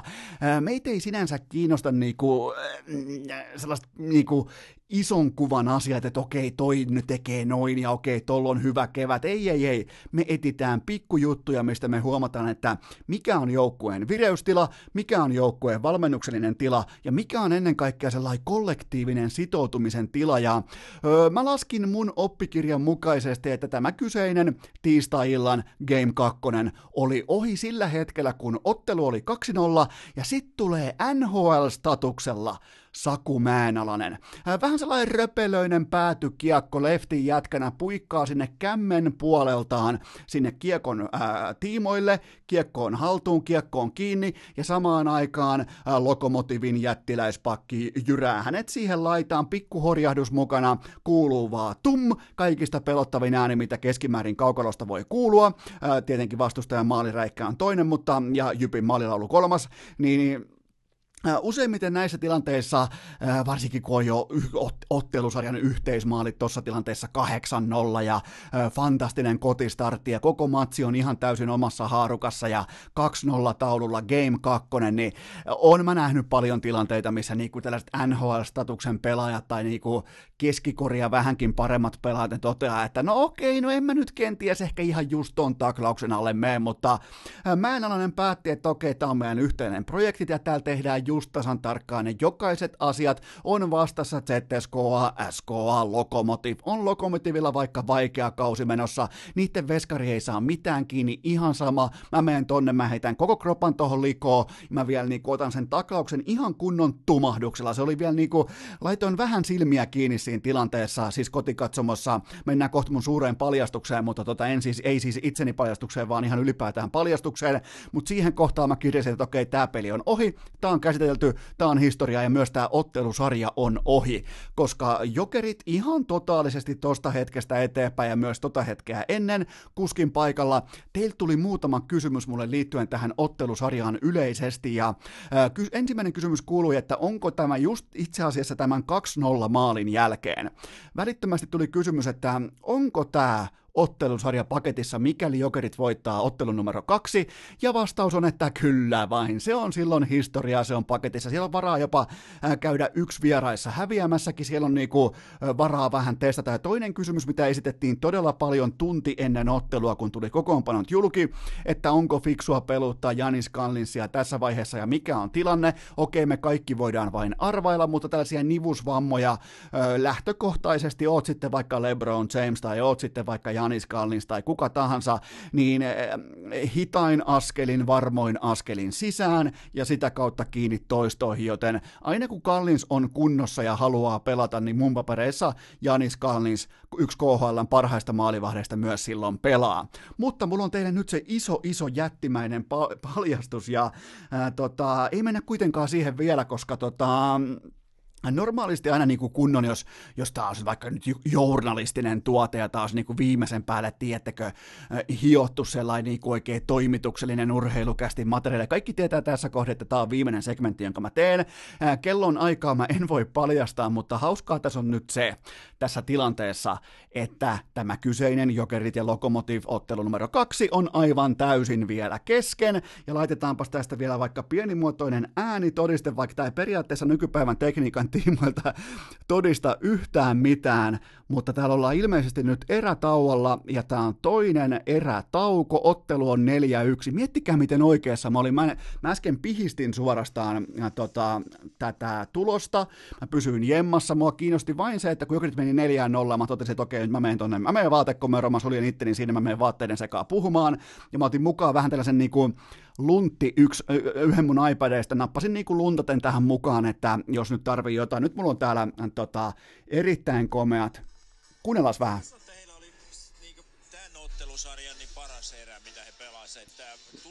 Tässä meillä on Esa Pirnes ja meillä on Iiro Harjula ja Essi puhuu siitä, kuinka tota, oli Lokomotivilta tämän ottelusarjan paras erä, mutta mulla on teille tähän muuten ihan suoraa lennosta. Tervetuloa itse asiassa suoraan tällaisen niin live-lähetyshenkiseen hommaan, mutta jos taas vaikka twitchaamista tai live-striimaamista, niin ää, aika moni teistä kysyi multa myös inboxia. Huomaatteko, kuinka mä täytän ja täytän tätä Jokerit-segmenttiä, joka menetti koko arvonsa täysin sillä hetkellä, kun mä myönsin, että tässä kohtaa ei ole katsottu edes matsia loppuun. Eli mä korostan teille, että nyt just tässä hetkessä on meneillään toinen erätauko, ja mua ei kiinnosta pätkääkään, mitä kolmannessa erässä tapahtuu, koska mulla on koko perjantain kästi teille aikaa kertoa sitä, että onko jokereilla chanssiä Pietarin SKAta vasta kyllä, Pietarin SKAta vastaan vai ei. Oikeastaan tämä koko ottelusarja on mulle jo historiaa, tämä on paketissa, tämä on kirjoissa, ja aika moni teistä kysyi sitä nimenomaan, että onko nyt oikeasti tilanne se, että Lokomotiv on yksinkertaisesti näin huono.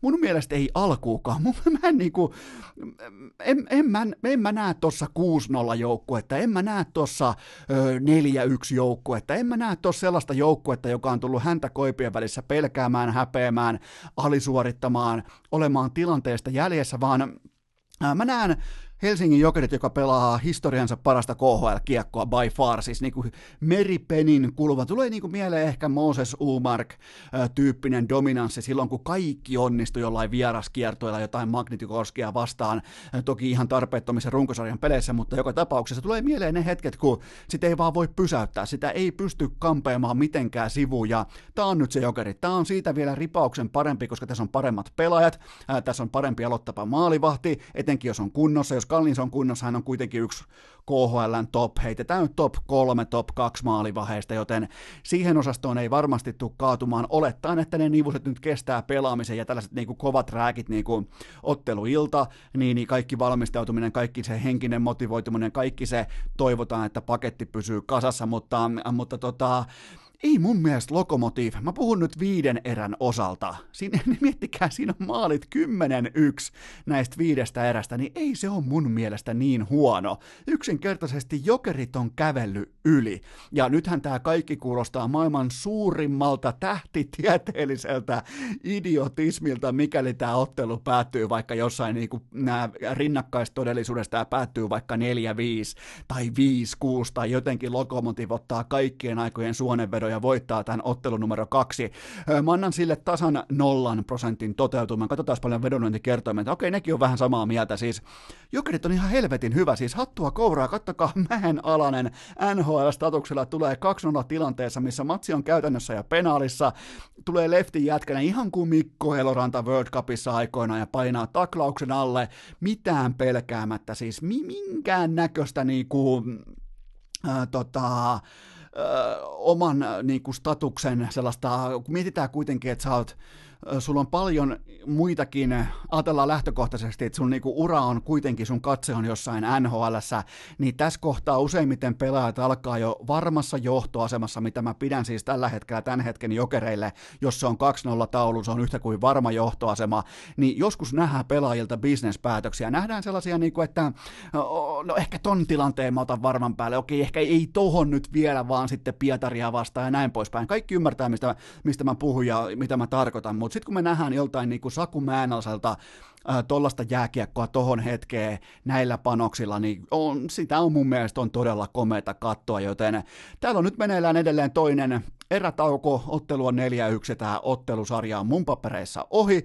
tämä on paketissa, ja perjantaina siirrytäänkin ihan kylmästi jo siihen, että pystyykö jokerit, joutuu aloittamaan vieraissa, pystyykö jokerit voittamaan Pietarin SKA, mä tiedän, että joukkue ei voi tätä pohtia, valmennus ei voi tätä pohtia, huolto ei voi tätä pohtia, mutta arvatkaapa kuka voi pohtia, urheilukästä ihan täysin vapaasti ja nyt se vihdoin on toteutumassa se SKAn jättiläiset vastaan heidän oma heittomerkeissä farmijoukkueensa. Ja ekaa kertaa ikinä, siis oikeasti ikinä on vastassa sitten ZSKA tai on vastassa sitten SKA, toki se ei ole ikinä ollut, mutta kun mennään kohti kevättä, puhutaan maaliskuusta, mulla ei ole ikinä ollut sellainen fiilis, että, tai sellainen perstuntuma tai sellainen niin kuin, tuoksu ilmassa, että Jokerilla olisi palaakaa joko ZSKata tai SKata vastaan, ja nyt ekaa kertaa ikinä se tilanne on käsillä. Tämä on, niinku, tää on kutkuttavaa, tuolla on Mikko Lehtonen, tuolla on Kallins maalissa, tuolla on, äh, tuolla on paljon profiilipelaajia hyökkäyksessä, Savinainen, kumppanit. Tuntuu, että kaikilla on sellainen niinku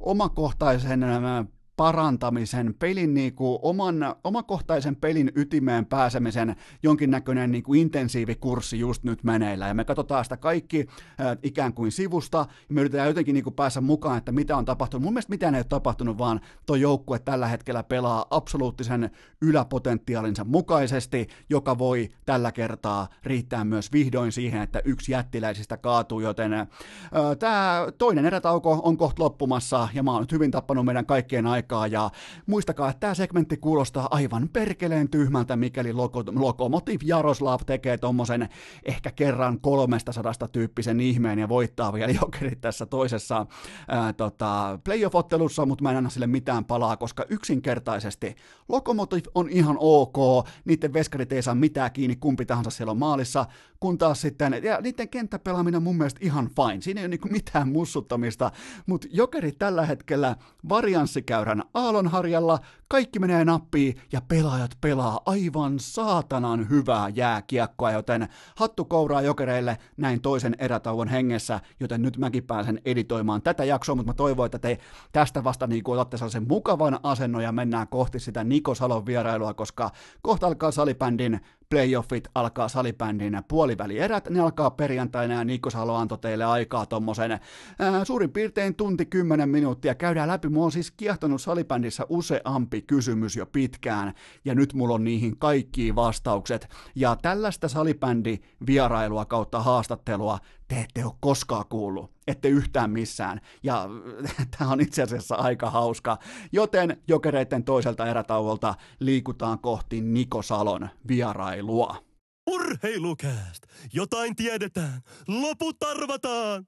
Aivan tuota pikaa hypätäänkin sitten hikipanta edellä salibändin mystiseen maailmaan, mutta sitä ennen mulla on teille kuitenkin pikainen kaupallinen tiedote ja sen tarjoaa Oshi urheilujuoma, koska kaikkihan tietää, kun teillä on se sählyporukka, kun teillä on ne kovat treenit ja yli tunti päästä päähän, aivan hiestä märkä, ei yhtään vaihtopelaajaa, niin kaikkihan meistä tietää, miten tapahtuu palautuminen. Ei, ei siten, että suoraan meet hakemaan sen pizzan tai suoraan meet siitä yöhön, suoraan meet saunailtaan, vaan sitä ennen vähän sitä parempaa Oshita, vähän sitä, vähän sitä kattavampaa, suurempaa, parempaa, palauttavampaa urheilujuomaa. Eli mun ohjeet on se, että kun meet kauppaan, meet sinne juomahyllylle, niin valitse se sininen Oshi, missä on Lewandowski kyljessä, niin se ei vaan mene silloin vihkoma takanteelle, se on onnistunut ostos, onnistunut valinta. Mä juon joka päivä yhden pullon Oshita ja mä jaksan painaa teille urheilukästi hihnaa, kuulkaa, se on koko ajan on läikkä punaisena, kun tää painetaan Herran Jumala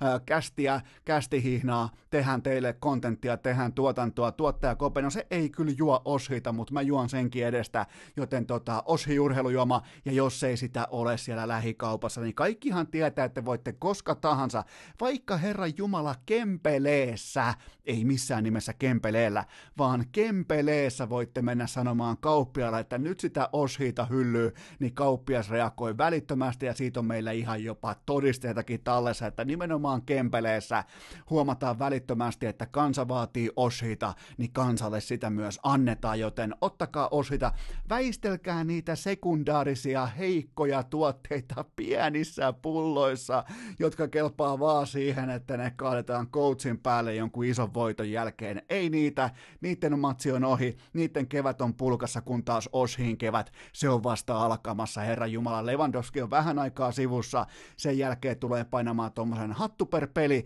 ja se on sitten yhtä maalia. Se on Champions League, se on kaikkea tätä, ja teille siinä porukassa se on piirin mestaruus, se on alueen mestaruus, se on yliopistosarjan top kolme sijoitus, mikä oli teidän haave jo lähtiessä kauteen, mutta muistakaa Oshi, muistakaa ottaa, se on kuitenkin 0,75 pullo, niin kaikki muut vastustajat tuollaista 0,5, niin siinä on kuitenkin 2,5 desiä enemmän sitä itse tuotetta, suurin piirtein samaan hintaan, joten valitkaa se sininen, älkää tehkö virheitä, valitkaa sininen Oshi, se ei mene silloin vihko, ja siitä saatte myös urheilukästin garantiin, ja nyt mennään sitten äh, tämän kaupallisen tiedotteen jälkeen. Oikeastaan voisi ottaa pienet mm, saatesanat, että tätä on toivottu paljon ja nyt se on täällä. Se, se tota, kaikki tapahtuu joskus elämässä nopeasti ja joskus ne parhaat vieraat saapuvat sitten vähän niin kuin takaovesta yllättäen paikoin jopa pyytämättä, joten teidän lukuisista pyynnöistä, oikeastaan niistä huolimatta tai nimenomaan niihin nojaten, tässä on teille Niko Salo. Vieras pelimatka, lämmin bussin penkki, eväs rasia, vilisevä maisema ja kuulokkeissa urheilukääst. On aika toivottaa tervetulleeksi urheilukästin seuraava vieras. Hän on Tampereen klassikin kapteeni. Hän on Suomen salibändi maajoukkueen kapteeni ja ennen kaikkea hän on urheilukästin valinta vuoden 2019 maailman paras miespelaaja. Hän on Niko Salo Tampereelta. Tervetuloa. Kiitos erittäin paljon. Ilo olla täällä. Sainko kaikki faktat oikein heti kärkeen? No aika lailla osu kohille, ettei siinä kauheasti ollut heitto. Niin, että tota, otat siis toisin sanoen vastaan tämän erittäin himoitun urheilukästi äh, tota, vuoden miespelaajatittelin maailmanlaajuisesti. Totta kai otan kunnialla vasta. Satutko muistamaan, että ketä muita siinä listalla oli, koska itsellä nyt ei niinku ihana, koska sehän on sille ylipäätään urheilussa, että vain parhaat muistetaan, niin onko niin muilla oikeastaan mitään väliäkään? No eihän niillä periaatteessa ole väliä, mutta tota, Kyllä sä taisit jotain ruotsalaisia siellä mainita. Niin se jätkä, jonkun, se, jonkun rystyä ja kämmentä sä kehuit. Ja... Niin se jätkä, joka ei vieläkään tiedä, että mieti se pääsi top vitoseen sillä, että se ei vieläkään tiedä, onko se lefti vai raitti. Just tää Siis tää Alexander Rutti. Joo. Onko se oikeasti hyvä?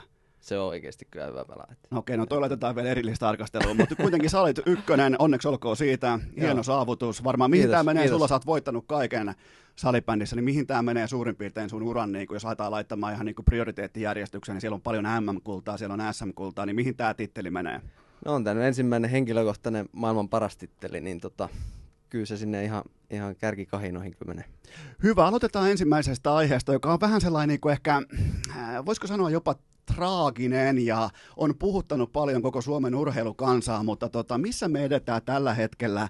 Urheilukästi ja Niko Salo vastaan Joonas Pylsy että mikä on tällä hetkellä tuoreen raportti, että hiekottaja Pylsy vipeltää vapaana edelleen Sveitsissä ja miten me pystytään nyt niin kuin, tämä oli esimerkiksi nyt me ollaan tekemässä, kuuntelijoille sen verran tiedoksi, me ollaan tekemässä tätä tiistai-iltapäivänä, just on valittu tota, salibändiliikan playoffien otteluparit ja sielläkin mainittiin, että klassikin suurin hei heikkous on pylsy. Ja se ei tullut mulle lainkaan shokkina, mutta kerro, kerro vähän siitä, että mikä on tällä hetkellä tilanne. Mun mielestä me ollaan saatu homma niinku kontrolliin selkeästi, että tammikuussa on tapahtunut tämä iso skandaali tuolla Tsekissä ja, ja tota, sen jälkeen jouduttiin alkaa vähän reagoimaan ja laittaa pylsyä ja Sveitsiä vastaan ja, ja nythän oli tämä koripallomatsi Sveitsissä just. Niin oli joo, ja se oli kentällä itse. Joo. Se numero neljä. Joo, se oli puhunut itsensä sinnekin kehiin ja, ja Sveitsiä mennessä hoitaa se matsi, mutta me saatiin onneksi toimenpiteellä se voitto Suomelle sieltä vielä ja, ja tota, semmoinen pieni erävoitto siitä otettiin. Mitä sä arvelet, mikä on niinku Suomen salibändiliiton ja tietenkin sinä maajoukkueen kapteenina, niin tota, mikä on teidän lopullinen yhteenveto siitä, että miten tämä, niinku, nyt mennään kuitenkin kohti kotikisoa, niin miten saadaan niinku pylsy kuitenkin pelaamaan edes vielä kerran ohuesti, edes erän verran Suomen lipun puolesta? Kyllä mä uskon, että se, se tekee se itse asiassa ihan mielellään, että, että kyllä hän ilmoitti jo marraskuussa tuolla leirillä mulle, että hän on kotikisojen ykkössentteri. Onko Pylsy sentteri? Joo. Mä oon luullut, että se on pakki. se näyttää pakilta. Siis sehän näyttää just sellaiselta pakilta, kello on pörrötukka, vipeltää joka suuntaan ja tuulettaa jokaista maalia, kun se olisi ratkaisumatsi NHL Stanley Cupin finaaleissa Game 7. No se ei yllätä, että sä, tiedät, sä et tiedä sitä sen pelipaikkaa, mutta tota, Äh, laituri tai sentteri se on ollut yleensä. Kumpi teistä on parempi aloittaja? Minä. Kun aloitat se kämmeneltä vai rystyltä? Kyllä mä pyrin kämmenellä päästä aloittaa, että vierasjengi saa valita kätisyyden. Eli pylsy, teidän kämmenet vastakkain, pylsyä vastaan aloitus, niin sulle ehkä sadasta joku 75. 83. 83, eli sinne menee kuitenkin 17 pylsyllekin, mutta tota, tuliko sulle yllätyksenä, että myös happeileerissä oli noterattu tämä pylsyn hiekotusoperaatio? Ei yllätä, että pylsyhän sieltä lähtösi. Joo, tää on, joo kyllä, ja tällaisia niin kuin ja jopa tota, vähän jyppimäisiä lyijyn piirteitä On, on Vaajakosken miehiä, se on alun perin. Ja, ja tota, kyllä mä en yllättänyt yhtään, että, että Happe otti, otti heikkoudeksi tätä, että meillä ei pylsyä enää ole.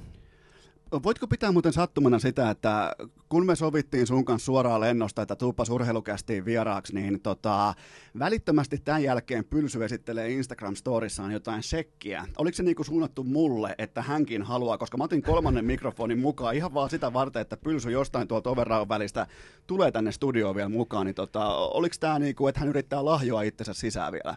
Mä veikkaan, että hän on erittäin kateellinen tästä, tästä tilaisuudesta, että tota, me ollaan kuitenkin kaksi kautta pelattu samassa jengissä ja aina ollut se keskinäinen kilpailu vahvasti läsnä, läsnä siinä harjoittelussa ja haluttu, haluttu pelata siitä ykköspelipaikasta. Niin, niin, ja hänellä nyt tuossa Sveitsissä on niitä frangeja kertynyt, niin ei yllätä yhtään, että on lähetty lahjoon. Niin, siellä ei vissiin niin jää ainakaan aikana ihan pidosta kiinni, että Paljon muuten, jos, jos Suomesta lähtee jääkiekkoille ja Sveitsiin, niin se suurin piirtein se palkkapussi voi sanoa raasti, että se tuplautuu. Niin onko sählyssä sama. Anteeksi, salibändissä. Nyt Herra Jumala, puhutaan siis... ammattipelaajista. Salibändistä, Esko, nyt pakettikasa salibändi. Niin onko se suurin piirtein tuplat vai triplat vai nelinkertaiset vai mistä puhutaan? Kyllä mä uskon, että se tuplaantuu kans, kans aika lailla. No mitäs, mitäs helvettiä sä teet Tampereella? No mä oon sen verran pöhkä, että toi, toi huipputaso ja huippuurheilu kiinnostaa mua ja haluan kilpailla korkeammalla tasolla ja huippuorganisaatiossa, niin se, tota, ne on täällä Suomessa vähän paremmin. Niin, ja kohta on tulossa raitsikkakiskot ja kaikki Joo, ja, koti, ja kotikaupunki. Ja parhaat siipiravintolat. Mikä on muuten sun suosikki? Siipiveikot. Siipiveikot, okei, okay, aika standardi. Joo. Mulla oli aluksi silleen, että mä aloitin Bub-höyrystä, sitten mä kävin jopa Speakeasissä, sen jälkeen Huukissa, ja sitten tota, nykyään siipiveikot kyllä voittaa. Kyllä se niiden, kisan, että... niiden kastike on kyllä, se on se että sä oot ihan, mistä päin Tamperetta sä sitten oot ihan? Mennään vaikka, unohdetaan, hei tehdään sellainen homma, että unohdetaan pylsy vihdoinkin, vaikka se on koko ajan Hyvä. meidän ihon alla, että se vipeltää meidän ihon alla ja todetaan, että tota, ö, tota, jos pylsy joskus haluaa tulla vieraaksi, niin ei ole tulemassa, ei ole pääsemässä. Mutta sä oot siis Tampereelta, eli vieraana Suomen salibändin maajoukkueen kapteeni ää, Nikko Salo, huomasitko vähän tällainen radiotyyppinen, jos joku Joo, avaa radio joo. just nyt, niin mä heitin, mä Niin, kävin kuuntelemaan, miten Joo. tällaiset niinku superammattilaiset juontaa, niin tota, sä oot siis Tampereelta, mistä päin? Tamperetta. Öö, oikeastaan alun perin mä oon Keuruulta, Okei, otan osaa. kyllä. Ei vaan hie- hieno paikka sekin. Ja tota, seitsemänvuotiaana muutettiin Tampereelle ja, ja siitä sitten Pirkkalaan ja siellä nuoruuden elin Pirkkalassa siinä lähikunnassa ihan vieressä, mutta ihan pidän itteni tampereelaisena kyllä kuitenkin, että siellä on tullut pyörittyä nuoruudet ja nyt asun nykyään Tampereella. No milloinkas tämä itse tämä sählyn pelaaminen alkoi ja ootko harrastanut jotain ihan oikeatakin urheilua jossain välissä? Sählyn aloitin kuusivuotiaana. Tota, Missä, missä vaiheessa muuten muuttuu sählystä salibändiksi niin kuin keskimäärin? Milloin pelityylistä voi huomata, että okei, nyt tää on salibändiä? No mä en sillä niin erottele niitä nimiä, että kyllä mä itsekin sanon sählyksi, sählyksi tätä meidän lajia ja mun mielestä se kuuluukin siihen, että sieltä me ollaan lähetty sieltä koulun saleista ja, ja pidetään sitä ylpeänä mukana tässä, että, että kyllä sählykin, tai edelleen sähly on ammattilaista mun mielestä nyt alkaa menee ja, ja, ja mikä se sun alkuperäinen kysymys se oli? Ei mitään hajuakaan, mutta niin se, että tota, milloin, milloin aloitit sählyn pelaamisen? Kuusivuotiaana? Kuusivuotiaana, Okei, kyllä. elikkä- Kahdeksanvuotiaana klassikkiin ja Pelastiko mitään muuta?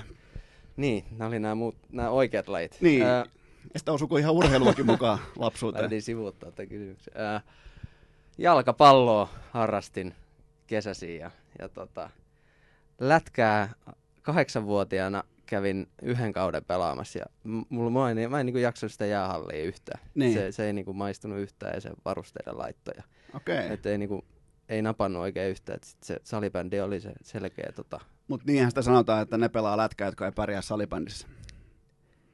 Kyllä mä veikkaan, että mä olisin voinut pärjätä siinä, jos mä olisin jaksanut Niin, mutta jos valitsit kuitenkin sen, niin kuin sen ykköslajin, joka on Niin. salibändi. Noin Niin. virhe, virheoppineet toteaa, että se menee nimenomaan toisinpäin, mutta nyt just tästä hetkestä eteenpäin se menee niin päin, että ne pelaa lätkää, jotka ei pärjää salibändissä. Aa, Kyllä. näin ja päin. sitä Niin, nyt- joo, sä, joo, niin, joo, joo. Oot elävä Niin, no, esimerkki. Jos sä kyllä. pärjäsit salibändissä, niin sen takia salibändi on tästä eteenpäin Suomen ykköslaji. Joo, ja onhan Teuvo Teräväinenkin. On muuten, Vanha joo. Ja huomaatko ja- muuten Teuvossa ihan näin sivumennen todeten, niin huomaatko sellaisia salibändimäisiä niin kuin mailankäsittelyjuttuja, miten vaikka hän niin kuin kääntölaukaus tai pienistä kulmista, miten hän omasta, oman kropan takaa ikään kuin laukoo. Niin, Kyllä sen huomaa, ja se huomaa siinkin, kuinka haluaa pitää tavallaan se kiekon omilla. Että se on aika salibändissä vahva, että ei haluta hu- menettää sitä, sitä palloa vastustajalle, että pidetään se niin kuin oma jengi hallussa. Että lätkässä se aika usein lätkästään sinne toiseen päähän ja lähdetään perään. Niin itse asiassa salibändi on siinä mielessä vähän sama kuin koripallo, että eihän koripallossa koskaan heitetä palloa pois, että se olisi niinku paineen alta pois tai että aina yritetään pelaamalla. Niin, Kyllä. niin tuossahan on ihan älytön kulttuurillinen ero nimenomaan, koska kiekostahan koko ajan luovutaan, kun taas teillä pallosta niin hyvin harvoin. Itsekin tälleen niin kuin salibändin, mm. Ihan mm. niin kuin teidänkin kaikki matsit katsoneena, niin eihän siellä koskaan luovuta pallosta. Kyllä. Ei, ei mielellä, että kyllä pyritään pitää se omilla. Mä kävin vähän tekemässä kotitöitä tuossa, mikä saattaa tulla vähän shokkina, mutta sulla oli 17-vuotiaana uralla jonkinnäköinen tota, iso takaisku, eli olit ihan kokonaisen vuoden juoksukiellossa, niin kerro vähän siitä. Joo, tota, silloin 16, 16-17-vuotiaana nousin liikarinkiin ja, ja siinä tuli pelattua liikassa ja A-junnuissa ja varmaan B-junnuissakin muutamaa peliä, että siinä rasitus nousi vähän liikaa ja, ja, ja nuori poika alkoi vetää miesten reeniohjelmaa ja fysiikkaohjelmaa ja siinä sitten kävi sillä lailla, että toi polveen tuli hyppäjän polvi rasitus ja se tota, kroonistui niin pahasti, että se piti sitten leikata, että mä en, mä en saanut sitä, sitä paraneen. Niin, niin siinä eka leikkaus epäonnistui ja, ja siinä lääkäri jo ilmoitteli, että, että on elämässä muutakin kuin urheilu ja näytti aika heikolta ja siinä ei kuitenkaan sit klassikko oli hyvin tukena ja, ja etittiin sitten, kävin tuossa Oravallakin pyörähtämässä näyttää ja hän keksi sitten maestrona keinon, millä me saadaan se tulehdus sieltä pois ja, ja hän sitten, hänellä ei, hänelle ei päässyt operaatioon, niin hän, hän neuvoi kollegalle, kuinka homma, homma tehdään, ja hän sitten onnistui sen operaation tekemään, ja päästiin takaisin kentälle. Että se Sen jälkeen ihan varmaan ihan, ihan siisti fiilis päästä niin ylipäätään juoksemaan, että sä niin pystyt liikkumaan ilman kipua. joo, se oli erittäin kasvattava niin kuin, kokemus. Et, et, ja se myös toi semmoista henkistä vahvuutta, vahvuutta pelaamiseen, että ei, niin kuin, ei enää niin kuin, kiinnostanut jännittää tai pelätä peleissä. Et se oli niin kuin, niin. paljon vapauttavampaa kuin tajus, kuinka, kuinka niin kuin etuasemassa on, että saa, saa ja pystyy pelata. Se, tota, o, sä olit 17-vuotias, niin et kuitenkaan kokeillut niin kuin, aika perisuomalaista tällaista niin kuin, huoltotaktiikkaa, palautumistaktiikkaa, ryyppääminen. Eli niin kuin, ilmeisesti ohipelasit sen kortin kokonaan. Ja se... Joo, en mä, en mä siinä kyllä, kyllä siinä tuli vietettyä aikaa uimahallilla ja, ja kaikkea muuta karseita, mistä en kauheasti tykkää. Että kyllä siinä yritettiin ihan tosissaan päästä kuntoon. Mistä se hyppäjän polvi sitten tulee? Siis mulle tietenkin helposti assosioituu se, että sä hyppäät, mutta ilmeisesti kyse ei ole siitä. Ei, ei ole tullut hy- No kyllä me itse asiassa tuli hypittyä kesäreeneissä silloin paljon ja, ja tota, kyllä se tulee siitä iskuttavasta rasitukset, kun sitä tarpeeksi tulee ja sitten saattaa olla joku, joku asento vähän väärä, kuinka sä suoriudut siellä ja liikut, niin se sitten tuo tähän patellajanteeseen sen paineen ja, ja rasituksen. Onko sun sen takia nykyään sellaiset hienot siniset teipit, jotka on samanväriset sun lavan kanssa? Vai onko se, onko se ihan muotikysymys? Itse asiassa viime MM-kisoissa mulla oli siniset, siniset kompressiot. Tässä on tehty... Ei kompressiot, kun noi kinesiot, kinesiot niin tota, se vähän meinaa vielä välillä rasittua. Siis niin. tässä on katsottu Nikos Halon kuvat Googlesta suurin piirtein sivulle kuusi saakka. Tässä on, tässä on tehty kotitöitä nyt, että tota, ai se on... Se on, se hyvä, on... hyvä henkinen apu aina se, se tota, teippi. Se tota, nyt hän, hän ottaa tässä kohdin palautumista. Milloin teillä alkaa perjantaina?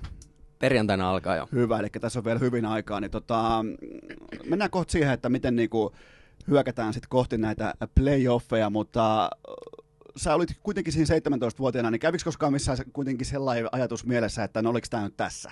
Sä olet kuitenkin just päässyt maajoukkueeseen, oli mennyt hyvin sitten tietenkin klassikissa, niin, niin kävikö missään vaiheessa mielessä, että fuck it, tää oli tässä? Kyllä iltasi sängystä kävi useasti mielessä se, että, että noustaakohan tästä ollenkaan ja, ja tota, jopa vähän itku, itku tuli silmään välillä ja, ja tota, kyllä sieltä sitten vaan saatiin uskoa, uskoa luotua ja, ja mulla oli hyvä, hyvä henkilökohtainen coachi siinä, kuka, kuka piti huolen siitä mun kuntoutuksesta ja, ja loi, loi sillä uskoa siihen, että takas tullaan, niin tota, näin. Eli siinä no, noustiin vähän niin kuin koko ryhmän voimin sitten, y- niin kuin oma yhteisö ja tietenkin läheiset. Joo, perhe ja seura oli, oli isosti siinä niin kuin tukena ja, ja oli, oli tärkeä siinä matkalla. Onko sinulla jotain muuta, mitä haluat vielä todeta sun nuoruudesta, lapsuudesta ennen kuin mennään näihin pudotuspeleihin? Tai ylipäätään niin kuin, miten salibändin pelaajaksi, kerro mulle, miten salibändin pelaamisen ammattilaiseksi valmistaudutaan? Mikä on se mankeli, mikä on se koulu? Miten, kun sä, siis ekan kerran se lappu on sun edessä, mihin laitetaan se nimi alle, niin mitä pitää olla valmiina – sitä hetkeä varten. Kuinka korkealla sun pitää olla, vaikka totta kai sä oot nyt koko maailman paras, mutta se on niin nyt nykyhetkeä. Mutta tota, missä, niin kuin, miss, missä mennään, jotta sä voit olla salibändin ammattilainen? Joo, toi, itse kun itse oli nuori, niin niitä ei montaa ollut semmoisia ammattilaisia siinä oli? vaiheessa. Et, et... Janne Tähkä. Janne Tähkä. Lassi Vänttinen varmaan on, on oli y, y, yhtiä niistä. Ja, Kohonen. Ja Kohonen ja Tero Tiitu. Ja... Karppanen. Karppasesta en tiedä, hänellä taito, taisi olla kyllä arkityötäkin siinä, siinä matkassa mukana välillä. Ja, ja, mutta... Siinä olikin kaikki mun tyhjensin koko pajatson. Teppo Rantala. Mä en edes tiedä, kun hän... Oli Heinolasta. Pääsi happeeseen pelaa jossain vaiheessa. Okay. Ei toki okay. ammattilainen, mutta viimeisen, aina kun Heinolasta pääsee joku edes niin kuin ylipäätään Heinolasta pois, niin se pitää mainita erikseen. Et tota, joo, joo. Se on mun suosikki tota, salibändin pelaaja, mutta niin, mitä pitää olla valmiina, jotta sä totesit, että oli aika vähän ammattilaisia silloin, kun sä teet nousua. Kyllä, kyllä, että äh, ei mä tiedä, oliko mitään valmiuksia oikein. Että ehkä, ehkä niin kuin just pyrki seuraa sit ottaa malliin muista lajeista ja miten siellä, siellä ammattilaisuutta tehdään. Ja, ja sitten on ollut kyllä meidän seurassa Samu Kuitunen valmentaja, niin on vahva lätkätaustainen ja, ja sitä kautta on tuonut sieltä sitä ammattilaisuutta ja sitä tapaa, kuinka asennoidutaan urheiluun. Ja, ja ja se on niin kuin opettanut sitä ja, ja tietysti sit haasteena on, koska koko jengihän ei ole ammattilaisia, niin, niin mehän reenataan iltaisin pääosin, niin, niin se, että, että siinä on isompi vastuu itsellä se aamuharjoittelu ja, ja näin, että koska ei päästä aamuisin kokoontuu kimpassa kaikki. Niin, eli sulla on niin, niin sanottu päivävuoro duunissa, sulla on niin sanottu oma toiminen, sitten illalla mennään aina joukkueena. Joo, Okei, kyllä. Se, se menee että näin. aamuisin meillä on semmoisia pien, pienryhmiä, sit, missä mis vetään kimpassa, että ni, niille, ketkä, ketkä pääsee paikalle. Okei, eli se toimii, se toimii no, toi on kiehtonut mua kovasti, että mit, mitä niin kuin on salibändin ammattilaisuus, ja se on tota, että Mm. niin kuin aluksi aamuvuoro oma toiminen, illalla niin kuin yhteisharjoitus ja sitten pelipäivät. Onko teillä muuten pelipäivinä, mennään, ei, itse asiassa ei tyhjentä pankkia sieltä kuitenkaan, vaan mennään nyt niihin salibändiliikan pudotuspeleihin, niin ää, sieltä tuli vastaan happea Jyväskylästä. Ja tota, no, onko se muuten, nyt ei ihan kotiläksyt ole niin pitkällä, onko se paras viidestä vai seitsemästä? Paras seitsemästä. Paras seitsemästä, Totta niin kai. tota, mitä happeen pitää tehdä oikein, ettei se ole 4-0 sviippi? Tota, kai niiden pitää saada meille todella epämukava olo ja, ja saada rikottua sitä meidän, meidän pakkaa ja saada siihen sarjaan tunnetta ja vähän härdelliä ja eloa ja että mentäisi päästä päähän. Et mä veikkaan, että happea haluaa haluu semmoista saada aikaan. No entä sitten teidän tulokulma nimenomaan siihen, että kun te olette totta kai ennakkosuosikkia, haette nyt viidettä mestaruutta putkeen, niin onko viides, taitaa olla? On. Joo, neljä on nyt. Kuka, neljä on nyt. kuka niitä nyt laskee? nyt. Niin Joo. tota, ja te olette sitten se, joka tietenkin haluaa olla se isoveli, pitää palloa ja määrittää tempon. Joo, kyllä, kyllä. Siihen tempon määrittämiseen varmaan kulminoituu toi aika paljon, että, että pyritään happea aika semmoinen tunnepohjainen jengi, että jos ne saa sen, sen tunteen ja sen fiiliksen päälle, että se on vähän kuin Tsekin maajoukko ja aina tsekkiläiset, tsekkiläiset on kovin tunnettuja siitä, että, että niiltä pitää saada se tunne pidettyä poissa ja, ja koitetaan niin kontrolloida sitä, sitä peliä ja pitää se meidän hallussa. Niin, eli lähdette siis vaan kylmästi jyräämään. Onko tämä vähän niin kuin sellaista business as usual, että tota, vastitte finaaleissa kaikki hevoset laukalle? Et niin nyt niin kuin vaan, niin kuin, tietenkin, eihän, eihän joku niin kuin vaikka Golden State Warriorsin tota, dynastia NBAssa, niin eihän niitä niinku eka kierros, vaikka totta kai pitää media edessä puhua, että no tota ollaan tosi valmiita ja lähdetään tekemään omaa peliä, omaa suoritusta, oman bla bla bla, mutta silti vasta niinku finaaleissa kuitenkin mitataan. Ja onko tämä niinku, tää pyramidi ra- rakennettu vähän niinku sillä tavalla, että eh, se kutsuu teitä kohti sitä huippua ja nimenomaan vasta siellä voi tulla teillekin tukkaa tällä kaudella? No kyllähän meillä on se asenne, että mennään se peli ja sarja kerrallaan, totta kai. Vaihto kerrallaan. Se on vielä, se on, Vaihto- joo, vaihtokin joo, ai vielä. vittu, mä syytän. Joo, joo. Jokainen vaihto kerrallaan. Et ei, me, et ei meillä ole varaa lähteä haihattelee sinne ja, ja, ja kyllä nyt mitä historia happeenkaan on ollut, niin kyllä meilläkin ne tunteet siellä tulee varmasti läikkyä, eikä me sitä ihan täydellisesti pystytä kasassa välttämättä pitää, että, että kyllä varmasti tulee todella mielenkiintoinen sarja siitä, että ei ole helppo. Kerro mulle, mä haluan sulta nyt muutaman listatun syyn sille, minkä takia mun pitää urheilun suurkuluttajana ostaa lippu tai TV-katselupaketti, niin kerro vaikka jotain pelaajia tästä ottelusta, vaikka teidän paidasta. Ketkä on sellaisia, ketä kannattaa tulla paikan päälle katsomaan? Totta kai kaikkihan tulee katsomaan Niko Saloa, se on ihan sanomattakin selvää kuitenkin niin kuin ehkä suomalaisen urheilun komein sentteri, kaikki lajit mukaan lukee, mutta onko se muita? Minkä takia kannattaa ostaa lippu? No eka homma on se, että pääsee niinku seuraamaan meikäläistä, että, että, että, ku, että kuinka onnistun pitämään kiikarit koko pudotuspelisarjojen ja koko kevään ajan. Ja, ja, Mutta muuten sitten kyllä se, se livenä se vauhti on aika, aika moista salibändissä ja varsinkin noissa pudotuspeleissä sit, kun alkaa tunnetta olemaan siellä kehissä. Ja, ja nostasin just Emeli Saliin, Sami Johansson, niiden, niiden taito ja fyysisyys ja, ja sitten sit siellä on, löytyy muistakin kentistä Ville Lastikkaa, että kuinka, kuinka tait, taitavia ja näppäriä jätkiä on, että tosi moni on varmasti sählyä käynyt pelaan, niin pystyy vähän vertaa itse, että mihin, mihin pystyy. Nyt täytyy antaa sulle paskaa siitä, että mä olin listannut kolme nimeä. Mulla on Johansson, Lastikka ja Saliin tässä ja sä tyhjensit koko pajatson. Et nyt ei niinku... Annetaanko muita? No melkein voisit antaa, mutta käydään ensin kuitenkin. Sustahan tuli siis urheilukästin erittäin himottu äh, kummi pelaaja, tittelin arvoinen urheilija sillä hetkellä, kun sä sait jossain niinku tyyli 18-3 voitossa, sait tehot 0 plus 0 ykkösketjussa, niin, niin tota, kerro vähän siitä illasta, koska se oli meille kaikilla aika niinku, se oli uraa uurtava sekä tunteellinen. Se oli aika sokeeraava ilta kyllä.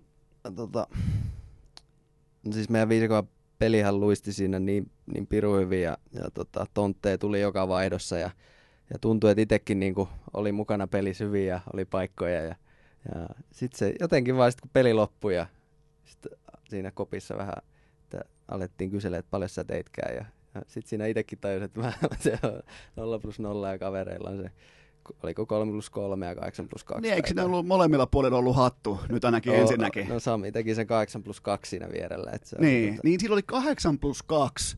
Joo. Et kyllähän se vaatii vähän niin kuin Matrix-tyyppistä väistelyä. Että, et ei se, se on silloin paljon hienompaa olla kiikareilla kuin joku kuiva 0 plus 2. Joo. Et niin kuin, toihan on ikimuistosta. Kyllä.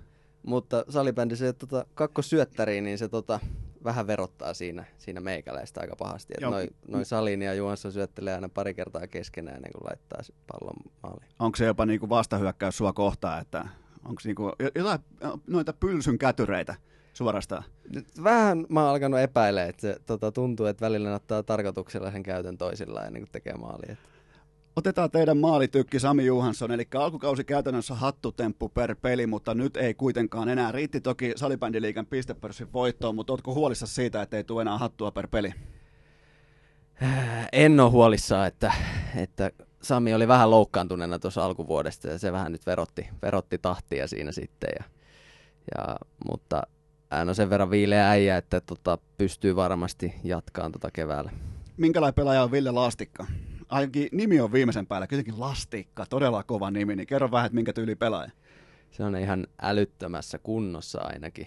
Et se on tota, se, hän jaksaa juosta ja, ja muutenkin, muutenkin aikamoissa tikissä, tikissä ja erittäin taitava nuori jätkä. Hän pystyy niinku itse luomaan, luomaan maalipaikkoja ja, ja tota, niin kuin sähän käytät tätä, että hyvä rystyllä ja kämmenellä. Niin, kyllä. Ai se on niin kuin molemmin puolin. Onko sillä suora lapa? Joo.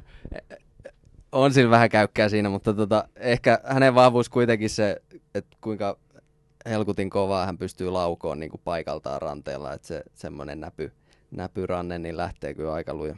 Kävin nimittäin tekemässä kotitöitä ja tuleeko yllätyksenä sekä, että Lastikalla oli Divarissa suurin piirtein neljä vuotta sitten kolme kertaa peräkkäin kuukauden pelaajapalkinto.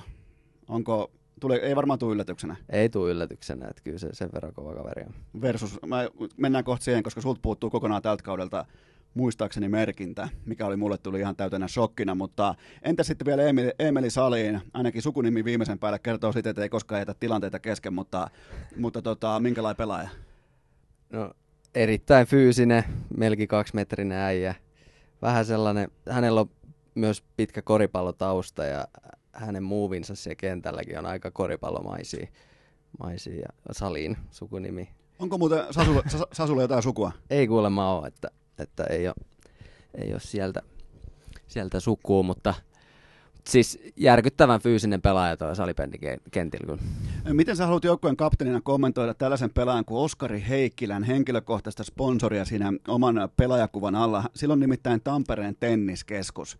Ja mullahan on erittäin, erittäin traaginen historia tenniskeskuksen kanssa, koska mä olin siellä pelaamassa Tuukka Raskin kanssa tennistä, ja mä voitin sen pelin, ja sen jälkeen mä me tultiin takaisin pukukoppiin, ja mä huomasin, että mun lakosten tennarit oli pöllitty, joten tota, miten niin kuin kapteenina kommentoit tällaista tilannetta? Tästä on niin kuin suurin piirtein nyt ää, 12 vuotta aikaa.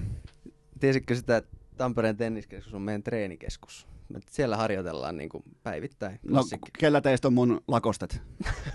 Heikkilällä varmaan. Heikkilä, saatana. Oskari Heikkilä, Oskari Heikkilä. Jos sulla on mun lakostet tuonne takaisin, oli ihanat valkoiset, just muovautunut jalan mukaisesti, niin ne vietiin pois. Ja mä muuten ylpeytänä, tai niin kuin ylpeänä kannan edelleen ristini siitä, että mä en ole sen jälkeen koskenut tennismailaa.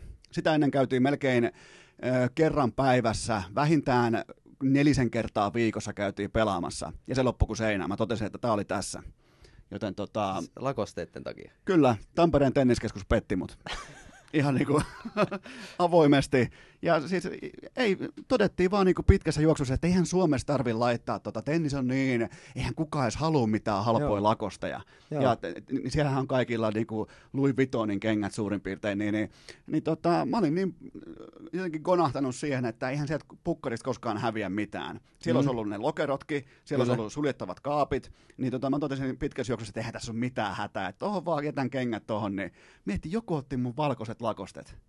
Ja jos sä näet tästä lähtien Tampereella jollain valkoisia lakosteja, niin voitko niinku ottaa vähän niinku kapteenin nauhaa esiin ja mennä sanomaan, että onkohan noin seppäse? Pitää laittaa tutkinta päälle, mutta siis on kyllä erittäin harvinainen tapaus, koska itse on elänyt siellä se kymmenen vuotta joka päivä käyn siellä, niin en ole kyllä törmännyt tämmöisiin tapauksiin, että on kyllä todella mystinen, mystisen keissi. Eli antakaamme Tampereen tenniskeskukselle uusi mahdollisuus. Joo. Hyvä, okei. Ja sulle uudet lakosteet. Näin on nimenomaan. Tota, kerro mulle, että miten, jääkiekosta on kaikille selvä, mutta miten salibändissä pudotuspelit eroaa runkosarjasta? Kun vedetään samaa jengiä vastaan paras seitsemästä, niin, niin mikä siinä on sellainen konkreettisin selkein ero? Tämä oli haastava kysymys. Kiitos. Äh, mä veikkaan, että vetää ihan tyhjä. No onko se intensiteetti, onko se vaikka tota pelaajien sellainen tietty niin kuin, miten voisi sanoa, että kun aletaan pelaa ylipäätään urheilussa, pelataan paljon samoja joukkueita vastaan, samat pelaajat kohtaa paljon, niin syntyykö siellä niin enemmän sellaisia pelaaja vastaan pelaaja matchappeja, tällaista uhoa, huutelua, tönimistä, tuuppimista, mitään tällaista? No joo, nyt kun sanoit, niin... Auta nyt vähän, en minä ole kattonut. Ei kun oikeasti, oikeasti toi kyllä salibändissä on enemmän koripallotyyppistä matchappia pystyy luomaan kuin jääkiekossa varmasti. Niin. Niin kuin niitä, että halutaan, että hän pelaa, puolustaa häntä vastaan tai hän haastaa häntä vastaan. Että niin, pystytään et, luomaan niin, paremmin niitä, niitä asetelmia ja sitä kautta niitä ka, noita taistelupareja. No vaikka nyt teidän ketju, onko siinä nyt, siinä on Juhansson, sinä ja Salin vai? Joo. Niin, tota, niin varmasti tulee teille päällystakki. Ja te varmaan nyt jo tiedätte, että ketä sieltä tulee ja miten niitä vastaan kannattaa pelata. Siis Joo. suurin piirtein näin. Joo, yleensä ne vastustajan ruskeimmat äijät laitetaan meitä vastaan. Niin, ja ne, ni, tota, niiden tehtävä on rikkoa teidän peliä. Joo, ne, ne yrittää pitää pallo omilla ja, ja tota, välttää riskejä. Niin se ja... on se tapa, miten niinku, puolustetaan salibändissä, että pidetään palloa pelkästään omilla ja pakotetaan tähtipelaat juoksemaan. Niin, pakotetaan tuleen päälle ja saada sitä pakkaa leväälle ja sitä kautta saada ehkä, ehkä vasta, vastaiskuun maali. Tai, mutta toisaalta siinä on sitten riskissä, että kyllä se pitää olla pakit, ketkä osaa se sitten tulla alta, kun se saliini tulee sieltä miljoonaa päälle, niin, niin. niin tota, Mä olisin nimittäin lähtenyt puolesta kentästä lyömään palloa päätyy ja hyvä sellainen keskialueen trappi ja Salolta pallo pois. Pallo päätyy uudestaan ja vaihtoo. Mä olisin, mun, toi olisi ollut mun taktiikka. Oisko? Ehdottomasti. No, siinä on sitten aika pesukonetta sitten koko peli. Oh, no, nyt, ei, nyt kun aloit uhoamaan, niin kerro mulle, miten salibändin pelaa tuhoa, miten siellä syntyy konflikteja, mitä ne sanoo toisilleen, kun ne alkaa uhoamaan. Mä oon aina kiehtonut niin lätkäs huutaa, että minä pitun mikkihiiri saatana, niin miten tota, salibändissä, miten siellä niin kuin, lähestytään näissä tilanteissa, kun yritetään päästä vastustajan ihon alle? Kyllähän ne on ihan sieltä, ihan samaa mitä lätkäs, lätkäs varmasti tulee huudeltua. Et, mitä sulle huudellaan? Et, toki salibändissä varmaan on vähän parempi käytöksen, käytöksestä, käytöksel, miten se sanotaan? Käy, Käytökse, käytöksellistä. Käytöksellistä toimintaa. Kyllä. Joo, eli niinku, se mikä on Vähän enemmän herrasmies niin, koska kaikki kyllä. kuulee kaiken. Ja Kyllä. kellään ei ole minkäännäköistä puolipleksiä päässä blokkaamassa tai ei ole kaukalon laitoja blokkaamassa niin korkealla, niin tota, kaikki kuulee kaiken, mitä sanotaan Kyllä. periaatteessa. Kyllä. Niin tota, kyllä. siellä pitääkin, niinku, mutta kai siellä jonkin verran niinku trash talkia on. Joo, kyllä viime kauden finaaleista Stepsiä vastaan muistaa. Itelle ei, ite en kauheasti kohtaa, kohtaa sitä, mutta yhdelle meidän pelaajalle just, hän on aika aktiivinen somessa, niin tota, hänen niin kuin, sometilejään alettiin vähän, Ihan vastustajan puolelta niin kuin, Kuka se on? Ja... Kuka se on? Menen heti katsoa. Juussi Piha. Jussi Piha, otetaan Joo. tarkkailu, hyvä, okei, okay, hyvä. Joo, että Jussi kohtaan tuli, kyllä tuli niin kuin, niin kuin kova, kova puhetta no, sieltä. No miten tätä joukkueen kapteenina, onko, onko ollut ihan syytäkin mennä kommentoimaan Jussi Pihan somekäyttäytymistä? Onko, niinku, onko sieltä selvästi löydettävissä jotain sellaista, että pääsee vastustaja iskemään? Vai oliko, vaan, oliko hatusta vedettyä ja temmattua? No kyllä ei mun mielestä niinku, niinku ollut aiheellista. Et, et tosi monihan siitä, siitä aina voi, voi pahoittaa mielensä, jos alkaa somessa vaikuttamaan vahvemmin, niin, niin tota se, sillä, sillä ymmärrä, mistä, mistä johtuu tämä tilanne, mutta, mutta Jussi tekee ihan, ihan hienoa työtä siellä ja, ja, ja arvostan kyllä kaveri kovasti. Siinä oli kapteenin lausunto. No tota, arvaa mistä mä, jos mä olisin sun vastustaja, niin mä ottaisin välittömästi mun niinku, keskeiseksi asiaksi ne sun lasit. Ne sun tota, pelilasit. Nimittäin mä, mä kaivoin tänään mun kaapit läpi, mulla oli sulle mielessä tuliainen, ja se oli tota, semmoiset siniset teidän paidan väliset, väriset tota, todella nopeat aurinkolasit, koska et, se on vähän niin kuin, kun sä pelaat laseilla, niin kyllähän niissä pitää olla silloin peilit ja pleksit, ettei kukaan näe, mihin sä katot. Ja tuollaiset niin läpinäkyvät, niin, niin tota, mä en ole niiden kanssa ihan täysin sinut. Et muuten niin kuin ihan täydellinen pelaajaprofiili, mutta läpinäkyvät lasit, ne on jotenkin, jotenkin vähän niin kuin sellainen 90-luvun räppikultti herää henkiin. Onko sun niistä jotain kommenttia? Joo, siis eihän ne nyt tota, varmasti tyylikkäämmät on, mutta itsellä viime kaudella pieni accidentti kävi ja silmäkulmaa tuli osumaan ja sitten mä pohdin, että pitäisikö tässä alkaa näyttää esimerkkiä ja laittaa noin lasit päähän, kun tota, salipädissä on semmoinen tilanne, että junnu on ihan pakko käyttää niitä laseja. Joo, noin mäkin kuulin, joo. joo. Joo, ja Onko nyt, se on, oikea nyt se on siirtymässä siihen, että ne junnut ei saa ottaa niitä edes aikuisena enää pois. Niin. Että ne niin kuin jää, tulee olemaan läsnä ja tulevaisuudessa, niin tota, No uskomatonta kyllä, niin puolipleksi jääkiekossa koki ihan samanlaisen, niin. Niin kuin mikä Niin. kuulostaa niin kuin ihan täysin itsestään selvältä, että totta Kyllä. kai on puolipleksi päässä. niin, Mutta siis sama prosessi piti käydä läpi, niin eli sä nyt vähän niin kuin junnujen esimerkkinä, että näin tämä homma hoituu. joo, ja Okei, no totta sit kai vähän- oma, oma turvallisuus edellä myös, että kyllä se pallo ja mailla sieltä aina silloin tällä naamaan tulee. Niin Sitten sit mä en tota, heitä tosta sua bussin alle, koska se on junnuille esimerkki, mutta mä toivoisin niihin yhden pikku niinku, muutoksen. Tee niihin sellainen tota, äh, tällainen niinku Teneriffa-lomalaisen sellainen aurinkoläppä. Sitten kun tulee kirkkaat valot ja finaalit ja tulee MM-kisat ja kaikki tämmöiset, niin sulla on käännettävissä aurinkoläppä vielä siihen normilasien päälle. Olisiko kova? Ois kova. Mä oon itse asiassa nähnyt semmosia peili, peilipelilaseja, mutta mä en tiedä saako niitä enää käyttää. Että ne, se olisi aika kova, että Se on olis- luukkina koko ajan. Se olisi todella kova. Saakohan muuten, mä en usko, että saa käyttää peililaseja. En mäkään usko. Sehän tuo kilpailullisen edun, jos niinku ei vastustaja näe, mihin sä katot. Kyllä, kyllä. Mitähän muuta meillä? Nyt aloin syttymään näihin lasikeskusteluihin. tota, seuraava kysymys, erittäin oleellinen. Herättikö TPSn farkkusortsi fani vuosi sitten pelkoa finaaleissa? Siellä oli kaikki farkkusortseissa ja se yksihän hyppäsi ihan kentälle saakka. Siis se oli kyllä ihan huikea, huikea tota. Ne, ne kyllä ko- kovasti koitti provosoida ja, ja tota, siellä oli Passon mafia, mafiakylttejä ja, ja äly, älyttömän kova, kova meininki. Ja, mutta kyllä me aika, aika kaukana farkkusortselta oltiin se kevät, että, että aika, aika törkeän näköistä. Ai oli törkeän näköistä. Oli. Mutta se oli mun mielestä se oli kuitenkin, että on selkeä muotilinjaus ja ylipäätään hienoa, että Turussakin otetaan muoti tosissaan. Et No se- siellähän otetaan eri, niin kuin liian tosissaan se muotipuoli. Miten kommentoit tätä, että et ol- et ollut tällä kaudella kertaakaan kuukauden pelaaja? O, No Eiks- ei ole pörssejä, että ei, ei miten me miten voi tota- olla maailman paras salibändin pelaaja miehissä ja samaan aikaan kuitenkaan ei kuukauden pelaaja kertaakaan? Että se on mun mielestä ihan niinku oleellinen ristiriita. No. Koska tämähän, niinku, tämähän tavallaan myös kyseenalaistaa urheilukästin palkintokomitean tällaisen niinku asiantuntemuksen ja integriteetin.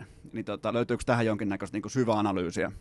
No, yleisö arvostaa niitä maalintekijöitä ja niitä, ketkä tota, osaa, sen, osaa luoda, luoda maaleja, niin se on varmasti ollut, ollut näissä kuukauden äänestyksissä että kello eniten tehopisteitä, niin valitaan. Niin oltu vähän laiskoja siellä puolella.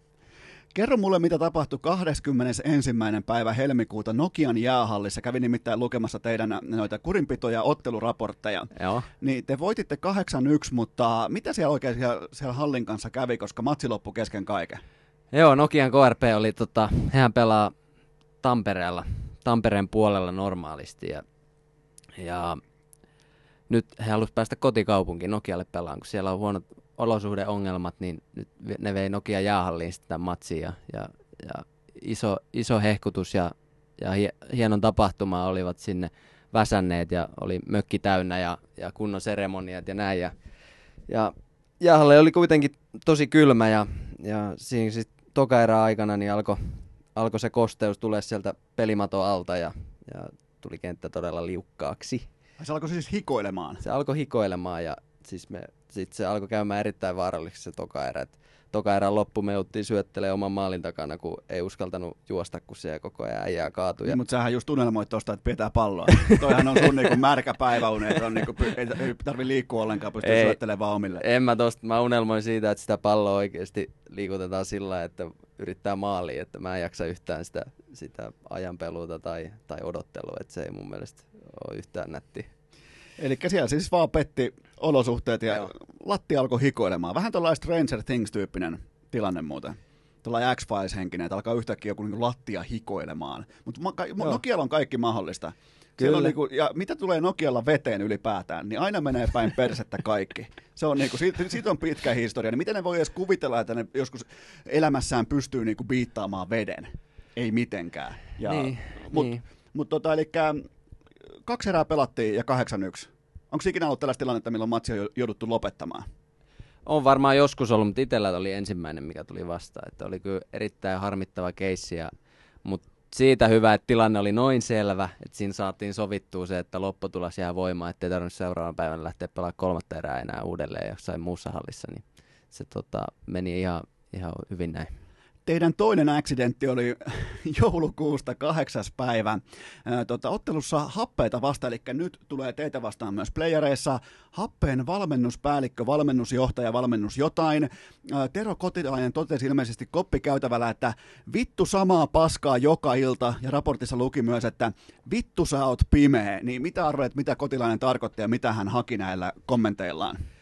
Joo, peli oli Mikkelissä, meidän kotipeli Mikkelissä. Totta kai. Joo, Joo. että oltiin vähän kiertueella poikien kanssa ja tota, vietiin lajia eteenpäin. Ja, niin Mikkelissä? Ja, Mikkelissä. Joo, joo, okei. Okay, joo, joo, oli. Siellä viedään, joo, siellä, siellä tunnetusti viedään asioita eteenpäin. Mutta sielläkin oli oikeasti hieno, hieno tapahtuma ja, ja sitten, joo, siinä oli semmoinen todella hämärä tilanne, että, että Happe oli tekemässä maalia, Salini makosi ja maaliviivalla – ja pallo oli vierimässä yli maaliviivan, niin Salini otti semmoisella pienellä käsiliikkeellä pallon niin kuin itselleen siihen, että se ei mene maaliin ja tuomarit ei nähnyt mitään ja, ja tota, maalikameratarkastuksia ei ole, niin mä voisin kuvitella, että Tero Kotilaisen kommentti liittyy tähän tilanteeseen, että se olisi ollut aika tärkeä maali Happeelle. Toi on vielä hyvä tiivistys, että vittu samaa paskaa joka ilta.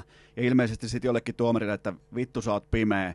Mutta mullahan on siis omakohtainen historia. Mun piti käydä oikein tutkimassa, että tämä on nimenomaan The Tero Kotilainen ja kyllä vain pelikanssin A-junnujen coachi aikoinaan Lahessa ja oikein niin kuin virkaintoinen sellaisesta Vierumäen jääkiekkomankelista tullut aito liiton mies tuli silloin oman uuden taktiikkavihkon kanssa ja liiton muistiinpanot ja kaikkia coachina aivan täy... No ei, ei mennä sinne, mitä, siis niin kuin, mitä oli jääkiekko coachina, mutta tota, teiltä löytyi kuitenkin kaksi merkintää teidän, elikkä, ja teille ei kukaan sanonut pelikieltoa. Oletteko te, te pehmeä joukkue?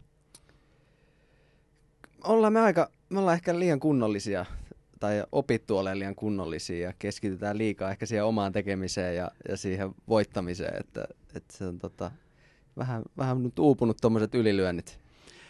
Sitten mennään seuraavaan aiheeseen, aihepiiriin suorastaan. Ja kerro mulle, mua on kiehtonut tämä oikeastaan aina, tai ainakin viimeisen vuorokauden, mutta tota, kerro mulle, minkälainen on ylipäätään mua kiehtoo se urheilussa, että minkälaisia on ottelupäivät, niin kerro vaikka, että jos matsi alkaa kello 17 lauantai-iltapäivänä, niin tota, kerro mulle, minkälainen on salibändi äh, ammattijoukkueen ottelupäivä. Meillä on tota, aamut on omin nimi, että ei ole, ei ole kimpassa, kimpassa pelipäivä aamuna, että se saattaa joku pieni ryhmä kokoontua vetelee, jos, jos haluaa, mutta muuten, muuten sitten jokainen tekee mikä itselle sopiva ja, ja itsellä se on sitten, käyn jätkien kanssa hallilla vähän kohdistelemassa ehkä. Ja... Mitäs tää tällä kohdistelu? Tää kuulostaa helvetin Eikö tuttu? Ei todellakaan ole tuttu. Nyt kerro, Eikö lätkässä käy kohdistele? Ei kukaan ei kohdista yhtään. Kerro, kerro vähän, että mitä, mitä siellä tapahtuu. Eli käydään laukamassa palloa maaliin ja hakee vähän tatsia niin kuin iltaa varten ja laittaa niin kuin tähtäimen kohdistukset kuntoon. No nehän oli sitä ilmeisesti aika hyvä, jos pystyy 0 plus 0 hakemaan kohdistelun jälkeen. silloin mä en käynyt aamulla kohdistelemaan. No niin, Nyt playereissa mä alan, alan käymään. Okei, okay, se on kohdistelua. Joo. Se on vähän niin kuin koripallossa on shoot around, eli tota, haetaan vaan se heittorytmiä, se on siinä. Kyllä. Eli se tapahtuu aamulla omatoimisesti, sitten jatka siitä eteenpäin. Sitten siitä siitä kotiin huilailee ja itse tykkään päikkärit nukkuu pienet ja, ja sitten alan vähän käymään läpi vastustajaa ja miettii, miettii niin kuin, miten oma viisikko voisi lähteä tuohon peliin. Et meillä on ainakin meidän jengissä tosi vapaa niin kuin viisikoiden kesken saa sopia, miten, miten haluaa pelata, millä tyylillä. Et siellä on isompi kuva pitää olla sit yhtenäinen, mutta ne pienet yksityiskohdat saadaan viisikon kesken sopii itse. Ja... Kuka teidän viisikkoa valmentaa, Oletko sinä? Niin kuin, että kuka no, tekee ne pelitapakohtaiset päätökset? No minä siihen varmaan eniten käytän aikaa meidän viisikosta, ja, ja, mutta sitten kimpassa käydään palaveriin hallilla sitten, kun mennään, mennään puolitoista tuntia ennen on kokoontuminen. Ja... Niin onko salibändi enemmänkin sitä, että se on niinku unit-kohtaista, eli yksikkökohtaista, niinku, että on totta kai varmaan joku niinku yhteinen raami, mutta ketjukohtaisesti tehdään voi, koska lätkässähän kaikki ketjut lähtökohtaisesti pelaa samaa pelikirjaa, niin teillä ilmeisesti sitten enemmän on variaatioita ketjujen välillä. Joo, tämä, nyt voi olla ihan, ihan seurakohtaista, mutta meidän seurassa on tosi pelaaja, pelaaja edellä mennään ja, ja pelaajat saa itse vaikuttaa siihen, miten, miten haluaa pelata ja, ja meillä, on tota, meillä ei videopalavereitakaan ole, vaan meillä on joka viisikolle omat, omat pädit ja joka viisikko saa itse katsoa pädiltä niitä matseja ja poimia sieltä niitä itselle tärkeitä hommia. Ja Katsoako se teidän somekuningaskin videoita tunnollisesti vai katsoako se omaa IGtä? kyllä se katsoo tunnollisesti niitäkin varmasti. Eli noin, noin siis valmennetaan viisikkotasolla ja sitten mennään kohti, sä alat kääntää katseita kohti vastustajaa, niin sitten mennään kohti ottelua, niin monelta hallille mitä tapahtuu, mitä tehdään ennen kuin tota, tuomari viheltää? Joo, puolitoista tuntia ennen pitää olla hallilla, hallilla ja siinä alkuun otetaan kimpas jotkut pirujen maalailut siihen, siihen vastustajasta ja, ja sitten, sitten otetaan ne viisikko palikset ja, ja käydään läpi, läpi niitä asioita, mitä halutaan toteuttaa ja hyökkäyskuviot, karvaus, tämän tyyliset asiat ja toki playereissa saatetaan käydä jo edellisissä reeneissä tarkemmin ja sitten hallilla semmoinen pieni, pieni tsekkaus vaan, että kaikki kunnossa ja, ja sitten mennään lämmittelee. Jotkut tykkää, osa käy vetää pientä alkulämpöfusseja ja itse enemmän lähden tota, jumppailee ja, ja käyn semmoisella kolme, kolmen minuutin hölkällä ehkä ulkona. Semmoinen pieni, pieni raikast, raikastuminen siitä ja herää, herää ja sitten mennään 45 minsaa ennen kentälle ja siinä me otetaan kimpassa kordarit ja, ja liikkuvuussetit ja pienet terävät, terävät herättelevät setit ja sitten otetaan pallolämpö semmoinen 15 minsaa. Ja... Eli nyt on ollut niinku kohdistelut, fusset ja kordarit. Kyllä. Tämä on niin kuin kuuntelisi jotain niin kuin pokerin pelaajien ja lumilautailijoiden kohtaamista, missä jokaisella on oma kieli. Ja, Mutta ko- koodarit mä pystyn arvioimaan, mikä se on. Se on siis koordinaatioharjoituksia, jos laitetaan, Joo, kyllä. Tuota, her- hermotetaan kroppaa valmiiksi. Kyllä, juuri toi, toi teidän lajihan on siis nimenomaan aikamoinen hermotuslaji ja sellainen niin kuin jatkuvassa peliasennossa jatkuvassa liikkeessä. Joo, suunnanmuutoksia tulee järkyttävä määrä. Itseä niin kuin omiin jalkapohjiin vituttaa jo valmiiksi siis niin kuin ihan lähtökohtaisesti. Siis todella vaativa laji. Ja sitä mä ylipäätään aina hassuttelen mielessä, niin kuin ihmiset aina huutaa jossain keskustelupalstolla tai jossain ää, tota, videoiden alla, että salibändi ei ole oikeaa urheilua, että no menkää kokeilemaan, että mun papereissa mä oon pelannut molempia. Ja mä pystyn sanomaan ainakin ihan käsi sydämellä, että salibändi on niin kuin fyysisesti liikkeen osalta niin kuin vaativampaa kuin jääkiekko. Siis toki jääkiekossa on sitten niitä muita fyysisiä ominaisuuksia, mutta se liike salibändissä, niin sehän on ihan verratonta. Joo, kyllä se, niin kuin se rasitus, mikä tulee nivelille ja jaloille, niin se on, se on aika kovaa luokkaa, että se, se tota, vaatii sitä fyysistä huoltamista ja kropan pitää olla oikeasti siinä kunnossa, että se pystyy kestämään sitä rasitusta. Et, et siinä voi tulla ehkä koripallon kanssa sit enemmän semmoisia samanlaisuuksia siinä, siinä liikkeessä ja rasituksessa. Pystyykö salibändissä ollenkaan piiloutumaan viisikon sisälle? Pystyykö siinä, koska koripallossa, jos sä menet jemmaan tai sut kätketään, niin sua kohtaa hyökätään ihan helvetisti koko ajan. Niin pystyykö sähdössä, koska lätkässähän pystyy niinku, oot joku patelainen, sä pystyt menemään koko ajan piiloon. Mutta pystyykö salibändissä piiloutumaan omalta matchupilta tai jos on vaikka joku pelaaja, osaa vaikka puolustaa, niin tehdäänkö siitä automaattisesti vaikka laita hyökkääjä? No kerro. No kyllä sitä pystyy sillä lailla niin kuin viemään sitä omaa äijää niin kuin jonkun puolustusalueen niin kuin ulkopuolelle ja niin. sitä kautta, jos vastustaja pelaa vahvasti miehellä, niin, niin näin, näin pystytään koittaa saa piiloa ja, ja tuodaan sitä Johanssonia hakea sitä vetopaikkaa vähän kauempaa, että siinä löytyy, löytyy kyllä variaatioita, miten yleensä nyt tällä kaudella varsinkin Salin ja Johanssonia aika vahvasti miehellä pelattu koko ajan, niin ollaan, ollaan tavallaan tässä koko kausi valmistauduttu siihen, että sitä tulee. Nyt happeen Tero, Tero Kotilainen tekee muistiinpanoja ja se tekee, että ai vittu, ei laitetakaan miespuolustusta, että nyt pelataan pelkkää aluetta. Joo. Poltetun maan noppavitonen keskelle ja Mä ainakin pelasin... Joo, pallo päätyy heti, kun saa Joo, heti tota keskiviivan jälkeen aina pallo päätyy. Eli oliko tuohon vielä tuohon tota ottelupäivään jotain? Me käytiin sieltä aamusta, mentiin läpi kohti matsia ja kaikki se lämmittely. Sitten Joo. on itse matsi ja matsin Kyllä. jälkeen sitten ihan normaalit palauttelut vai? Joo, palauttelut. Nyt playereihin tulee varmaan kunnon kylmäaltaat siihen, että saadaan kylmähoidot ja sitä ennen käydään pieni loppuverkka vetää, että, että liikettä ja liikkuvuutta siinä vartin verran. Ja oliko, oliko toi muuten tuollainen vähän yhteistyökumppanen, että tuollainen viittaus, että on, on, on varmaan tulossa ne kylmäaltaat sinne tota pukkariin?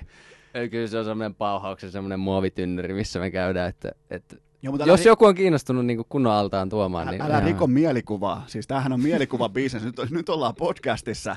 Mä jo laitoin heti mieleen, että teillä on sellainen jumalaton kylmä alla sellainen Pep Guardiolan pukukopista sellainen oikein. Sitten siinä on kato kaikki TV-ottelunauhat välittömästi katsottavissa ja Et, et siihen on vielä muutama steppi. Siihen on vielä, vielä pik, pikkasen matkaa, mutta kyllä se kohta on lähellä koko päivän mua on kiehtonut, että minkä takia sulla on saatu nyt Helsingissä on tiistai-iltapäivä, sulla on koko päivän ollut mukana salibändi Maila. Ja se on nyt tässä huoneen nurkassa ja mä oon koko ajan kiinnostanut, että mitä helvettiä se on tossa, vai onko kyse siitä, että sä et ylipäätään lähde kotoa pois ilman salibändi Mailaa? Vai miksi sulla on sählymaila mukana, kun sä tulet Helsinkiin? Onko se niin kuin sä ilmeisesti tota, haluat pitää tietyn etäisyyden stadilaisiin? Se on ihan ymmärrettävää. Tämä melkein pitää olla vähintään kättä pidempään mukana nykyään. Tämä on niin arvaamaton kaupunki, mutta onko sillä joku tarina, minkä takia sulla on tuollainen erittäin kauniilla vaaleansinisellä lavalla höystetty tota, maila mukana. No voidaan käydä nyt tämä setti läpi. No käydään, mulla on täällä se, on muutama, ja antanut sun puhua Mulla on täällä muutama homma, mitä mä otin. Mä oon ehkä vähän liian kiltti mies, koska mä niinku tottelin pylsyä. Ja pylsy tota, pyysi tuomaan sulle tänne to- Jumala, Toblerone. Jumalauta, nyt on Sveitsistä ja, ja tota- Tobleronea tullut. ja pinkki pylsyn lapa. Oi, oi, oi. Nyt on komea. On muuten, ja just katoin pylsyn käyristyksen, niin tota, nyt mulla on tota, vielä fakta siitä, että tämä nimenomaan on pylsyn lapa, koska mä tunnistan tämän käyristyksen. Siellä on se kantakäyrä. Tämä on, joo, kyllä tämä on, tämä on kuin pitelisi jotain niin kuin antikristuksen malja kädessä. Voidaan polttaa yhdessä lapaa tässä kohtaa. Mutta tota, koska pylsy halusi tuoda tämmöiset, niin sitten mua alkoi ärsyttää ja mä ajattelin, että mä pistän paremmaksi, niin tässä on tämä maila, meikäläisen syksyllä käytetty maila, ja tämä on se maila, millä tehtiin 0 plus 0 Eli tämä on se historiallinen... Tämä on se urheilukästi museo, voidaan tota Todellakin laittaa laitetaan, talteen. eikä, eikä niin kuin todellakaan, Joo. kiitoksia paljon. Me, eikä, meidän tarinaa yhdistävä tekijä, ei, niin se on siinä. Eikä todellakaan mihinkään niin kuin kakkosketjuun, vaan siihen urheilukästin tota, museorakennuksen siihen sisäänkäynnin yläosioon, siihen, että kaikki näkee, Joo, että mistä näin. se 0 plus 0 syntyi. Ai että. On muuten, sit... mulla on viimeksi ollut tota, Excelin mailla. Joo. Se oli sellainen, missä oli keltainen lapa ja ei ollut mitään tällaisia niin kouruja tai tällaisia. Oli silloin vuosi saattoi olla 96 varmaan, 97, 96. Joo. Et, tota... Excelillä on vähän alkanut hiipuun toi homma, niin, niin tekemään... tota, Oxdogit on nykyään erittäin kovia. Minkä takia sä pelaat Oxdogilla? No se on meidän seuran matkassa ollut, on ollut monta vuotta ja, ja, tota, ja kyllä se nyt itselle on niinku se the-mailla, että sillä niin kuin pystyy operoimaankin parhaiten. Tässähän pitää aloittaa sähly, saatana, mutta tä, tästä mä sytyn, sä oot laittanut tähän tällaisen erkkarin tähän gripin se on, Se on urhe, kanssa, urheiluteippiä. Mulla oli kanssa, tämä urheiluteippiä, mulla Joo. oli kanssa, mutta mulla oli myös tossa aikoinaan teippejä tässä lavan ja tota, varren äh, siirtymäkohdassa. Joo, junnuna piti olla siinä. Saako siihen enää edes laittaa? Saa laittaa. Saa, saa laittaa, mutta sulla on vaan tossa. Joo, joo. ja mä, semmoinen ajatus mulla tuli, että mitäs tämä 0 plus 0 var, varteen laittaa tuon pylsyn lava. Mitäköhän tapahtuu? No se tavallaan mun mielestä vesittää koko tämän mailan tarinan ja, ja historian, että, että tota... Kyllä. Ja sitten laitetaan vielä museo meikäläisen Jumalauta. pelipaita tästä. E- elämän eka sählypelipaita. Nyt kaikki kuuntelijat miettii, että mitä helvettiä siellä tapahtuu, onko tämä kaikki feikattu, mutta ei ole. Mä laitan näistä tota, Tää lukee vielä Urheilucast Forever selässä ja Nikos Halo numero 20. Siinä on kaikki. Nyt on Oxdogin mailaa. Melkein pitäisi hypätä askiin perjantaina happeita vastaan. Kyllä. Nyt varsinkin ja... kun mä tiedän, että niiden heikko kohta on Tero Kotilainen, niin, niin tota, mm. mä olisin ihan valmis. Kiitoksia näistä. Nämä on, kyllä, nämä on kyllä viimeisen päälle. Mulle ei nimittäin kukaan koskaan tuonut mitään. Ja kuten kaikki tietää, urheilukästi on ihan täysin lahjoittavissa. Niin tässä niinku toteutetaan myös tällaista niinku erittäin alkukantaista. Tämä oli hieno ja, juttu kyllä. Pois lukien tietenkin niin. pylsyn lapa. Niin, no tämä lahjonta-idea lähti pylsystä, niin mun oli nyt pakko niinku pistää vastalahjonta kuitenkin. Niin, Vähän, pa- toivottavasti laitoin paremmaksi. Niin. Ehdottomasti jo. Eihän mulla koskaan ollut mitään näin hienoa urheilun saralla. Nyt on, ja sitten vielä sveitsiläistä suklaata pylsyltä. Tää Se oli kyllä... kopelle muuten. Joo. Ja eikö pylsy tiedä, että koira saattaa jopa kuolla, jos se syö suklaata? Ei taida tietää. No niin, taas on pylsylle mä, tiedä, mä tiedän kyllä. No niin, ja niin, taas nähdään, että on, pylsy on askeleen, mutta on tämä pylsynkin onhan tämä niinku, ja kyllähän tuosta niinku näkee, että se on tällainen kantakouru, niin tuollahan se saa pallon vielä toiseksi kohoamaan. Mm. Kun pylsyhän niinku vaikuttaa pakilta, joka ei saa kohoamaan.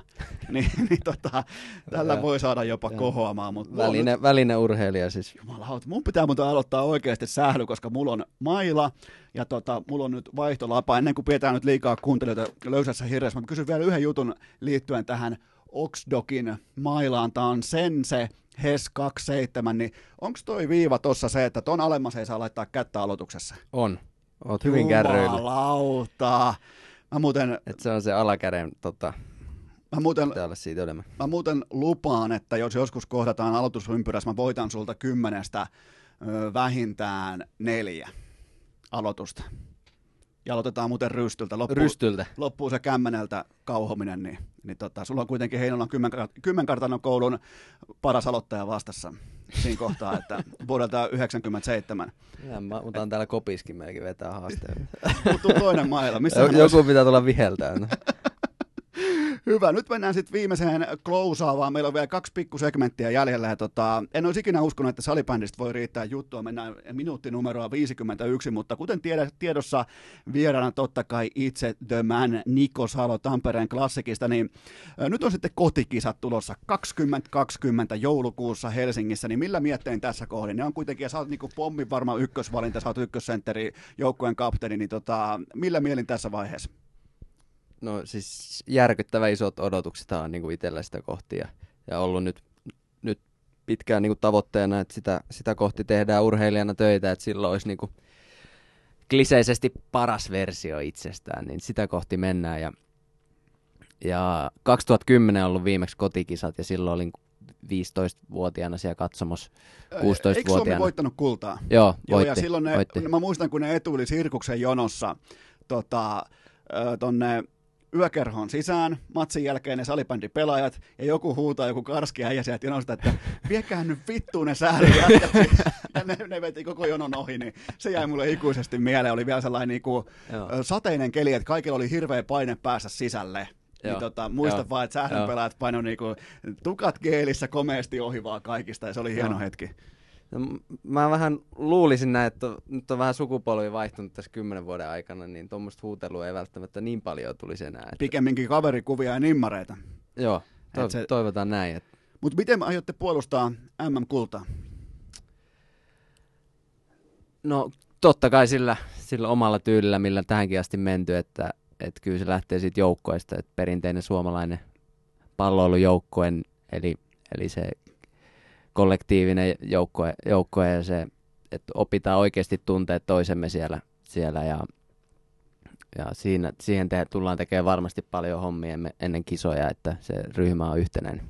Mulla on teistä samanlainen tuntuma kuin Susi Jengistä, että, että tota, kun mä siis katson salibändiä, se on useimmiten MM-välierä tai MM-finaali, ja tota, siinä pelaa Suomi. Ja teillä on sellainen hassu tapa, että se peli on lähtökohtaisesti, se on ensin teille tappiolla, sen jälkeen alkaa nousu, ehkä vielä yksi niin kuin, tota, lipsahdus, sen jälkeen lopullinen nousu, niin ö, teillä on tietynlaista tällaista niin kuin draaman tajua siinä teidän pelaamisessa. Niin onko tämä teidän brändi? Vähän niin kuin Susi Jengillä, ne ei ikinä voita yli kolmella pisteellä ketään. Joo, kyllä se, to, noita pelejä on paljon tullut meillä ja, ja ei se tietysti ole tarkoitus olla meidän brändi tietenkään. Ja, ja se on toi salibändin lajina aika semmoista herkkää, että siinä jos vähän, vähän tunnetila laskee tai nousee liikaa, niin se tota, helposti se ote siitä pelistä katoaa ja, ja siinä on niin tosi helppo kääntää se tilanne itselleen eduksi, tap, onko tappiolla tai näin. Se, tota, mulla on vielä tähän yksi, mä nyt haen sitä kysymystä, mä tuhlaan meidän kaikkien aikaa, mutta tota, sen nimittäin tippu aika dramaattisesti mun käsistä nyt alas se kysymys, mutta, mutta tota, mikähän se olisi voinut olla, liittyy jotenkin maajoukkueeseen.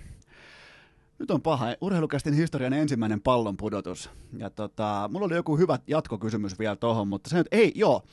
Ne pelataan siis joulukuussa ensin Nordicsella, sen jälkeen Hartwell Arenalla, niin otatko täyttä tupaa? Ja jos joku nyt miettii, että onko liput myynnissä, niin kerro sekin, että onko vai ei. Joo, liput on myynnissä jo ja tota, alkusarjat pelataan Nordicsella ja, ja sitten välierä finaaliviikonloppu Hartwallilla ja, ja kyllä odot, odotettavissa on mökkiä täyteen, että sitä eteen, sen eteen varmasti kisaorganisaatio tekee hommia ja, ja kyllä me pelaajatkin ollaan siinä, siinä uskossa, että siellä on, siellä on mökää hallissa ja kunnon meiningit, että harvinaisia hommia nämä on kuitenkin. Niin onhan se mukava nähdä joskus Nordicsella ja Areenalla palloilua, mikä voi johtaa jopa ihan finaaleihin saakka, toisin kuin IFKlla ja Jokereilla ikinä. Joo, kyllä tässä ihan mestaruussaumat on jälleen, että tota, Takaatko mestaruuden? Ei kukaan muista enää joulukuussa. Takaatko mestaruuden? No niin, anna palaa. Totta kai No takaa niin. kotikisat, niin Niko Salo kaksoispiste lupaan Suomelle MM-kultaa kotikisoissa. Kyllä, Nyt kaikki kyllä. Hesari, Yle ja kumppanit, Nyt- Niko Salo takaisin mestaruuden. Nyt ostaa niitä lippuja ja iso tukea ja, ja tota, kimpas hoidetaan Elikkä, kulta. eli kaikki ostamaan nyt lippuja kotikisoihin. Mä takaan teille, mä en ole siis mikään niinku, mä en tule teille näyttäytymään nyt minä niinku salibändin sellaisena wannabe-fanina, mutta mä takaan teille, että tunnelma tulee olemaan viimeisen päälle hyvä. Ja se on siis aina ollut, se on mikä, siis sehän on kiehtovuudelta salibändi vähän niin kuin vaikka lentopallo, että se laji kutsuu niin kuin isolla momentumin swingeillä faneja luokseen sillä, että koko ajan voi tapahtua mitä tahansa. Ja koko ajan on niin kuin sellaista hyvää tunnelmaa areenalla, niin tota, se on niin kuin, vaikka ei tykkäisi lajistakaan, niin mä uskallan väittää, että sellaisena fiiliskokemuksena voi olla ihan niin kuin lipunarvoinen jo tapahtumanakin. Joo, kyllä mä uskon, että se tunnelma tulee olemaan ihan ainutlaatuinen ja, ja se meininki tulee olemaan vähän semmoinen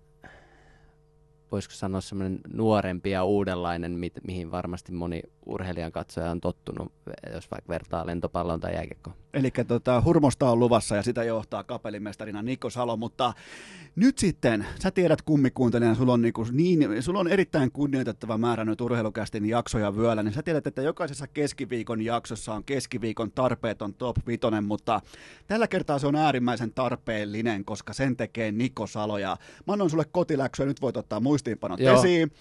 Mä annan sulle kotiläksyä, että sun pitää tehdä tarpeeton top 5 listaus siitä, että mitkä on sun salibändiuralla ikimuistoisempia hetkiä, niin saat aloittaa mistä numerosta mihin numeroon. Mä aloitan aina itse vitosesta laskemaan alaspäin, eli tota, ensin sija viisi, tai sitten ihan vapaassa järjestyksessä, ihan miten tahansa voidaan keskustella niistä tapahtumista, niin tota, anna palaa vaan sun ensimmäinen, on se sitten millä sijalla tahansa, tai miten haluat sen asian esitellä. No niin, kotiläkset on tehty ja tota, lähdetään vitossijasta liikkeelle. Hyvä, no niin. Ja tämä tota, on erittäin tarpeeton, tarpeeton keissi. Tota, tämä oli Euro Floorball Tour Lausannessa. Se on niin kuin salibändin Eurohockey Tour Joo. tyylinen ja neljän maan turnaus. Ja keväällä 2016 oltiin, eli Sveitsissä Lausannessa ja, ja lähtöpäivänä niin meikäläisellä passi hukku, hukku siinä ja, ja katosi ihan täysin ja, ja ei sitten päiväaikaa löytynyt ja sitten piti lähteä lentokentälle ja siinä sitten joukkojenjohtajan kanssa päätettiin niin, että nyt sniikataan sinne koneeseen sillä lailla, että boardin passilla pelkästään, että kyllä se, ei ne sitten passia kyselle, että vaikka Sveitsi nyt ei EU-maa ole, että pienet riskit siinä oli, mutta koti Suomeen siitä sitten selvittiin, mutta syy miksi mä tämän otin tähän top 5, niin mua alkoi niin nyt hämää se, kun mä aloin eilen miettiä. Niin Pylsy oli just murtautunut maajoukkoeseen tuolla keväällä. Niin, kyllä. Joo, hän pelasi itse silloin Sveitsissä. Okay. Ja seuraavalla kaudella oli tulossa klassikki, hänellä oli varmaan diili jo tehtynä. Niin, se, Niin, se, siis tää on ihan Pylsyn, niin on se poltti se on sun polt, pass- polttipassin poltti siellä. passin, että se olisi ykkössentteri. Joo, kyllä, Ja aivan selvä pylsy. Eli siellä viisi pylsy joo. käytännössä. Käytännössä joo. Passin poltto ja Onnistui pylsy. sniikkaamalla takas Suomeen. Ja Aika kova. niinku- Oliko, oliko sellainen niin puoli rikollinen fiilis, vaikka ei siinä niin sinänsä ole mitään, mutta vähän Niin. sellainen, niin kuin, että hei, noi varmaan tuijottaa mua ja Niin. hei, nyt se lentoimäntä tulee sanomaan, että okei. Joo. Oliko vähän sellainen niin kuin pahan pojan? Sä sanoit, että te olette vähän niin kuin lepposa ja te olette, niin kuin, te olette klassikon sellainen niin kuin hyvin käyttäytyvä joukko. No, oliko siinä vähän sellainen niin kuin bad boy for life? Joo, kyllä se oli, se Ai oli, se, saatana, se oli hieno. Kunnon se oli hieno. Joo. On se kova. Ajattelin, että joutuu putkaan varmaan. On se Joo. kova. Saa. No sitten, sijalla neljä. No tää on, tää on sitten urheilukästi ja sun mieleksi niin linnanjuhlat otetaan neljänneksi kokemuksena ja, ja, ja totta kai siis oikeastikin niin oli, oli hieno tilaisuus ja suuri kunnia itselle päästä edustaa maajoukkuetta ja salibändiä sinne ja, ja sit varsinkin niinku omalle puolisolle kans hieno päivä, että saa niinku, saa hänellekin sitä kunniaa ja kiitollisuutta siitä, että on ollut tukena tämän, tämän, tämän matkan ja, ja niitä niin kuin, ei ikinä liikaa tuu sitä kiitosta niille puolisoille, kuinka ni- niillekin kuitenkin rankkaa hommaa toi, toi urheilijan mukana eläminen ja, ja tota, sitten siellä sattui tämmöinen tilanne, että sä, jos mun rankkarissa jostain tanssiaskelista puhuit, Niin, ehkä, ehkä sivusin aihetta. Joo, niin siellä tota, sitten käytiin siellä tanssilattialla, ajateltiin, että on pakko mennä ja, ja, ja sitten mentiin siihen, niin eikä sieltä tule joku puolinopea biisi ja, ja ihan askeleet hukas, että ajattelin, että jollain hitaalla vedetään, mutta siinä tanssi saatiin tehtyä, niin, niin sitten siinä erittäin arvokas kumarrus, niin sitten jostain syystä Janniina tämä mun puolisokin päättää kumartaa ja lyödään päät yhteisellä ja todella arvokkaan näköisenä. Niin siellä- vähän tällainen rituaalimainen, niin kuin, että molemmilta otsat auki Joo, tyyppinen. kyllä. Toihan niin osoittaa vaan nap- sitoutumista niin kuin sitä Joo. tanssia kohtaan. Kyllä, meni aika nappiin, mutta oli kyllä siis ikimuistainen kokemus kyllä muuten koko ilta. Mä tein silloin myyrän työtä, mulla on hyviä ystäviä Ylellä mä tein silloin niinku varmaksen heidän kautta, että ne kiikuttaa sinne tota, niille, to, niille henkilöille, jotka selostaa linnanjuhlat.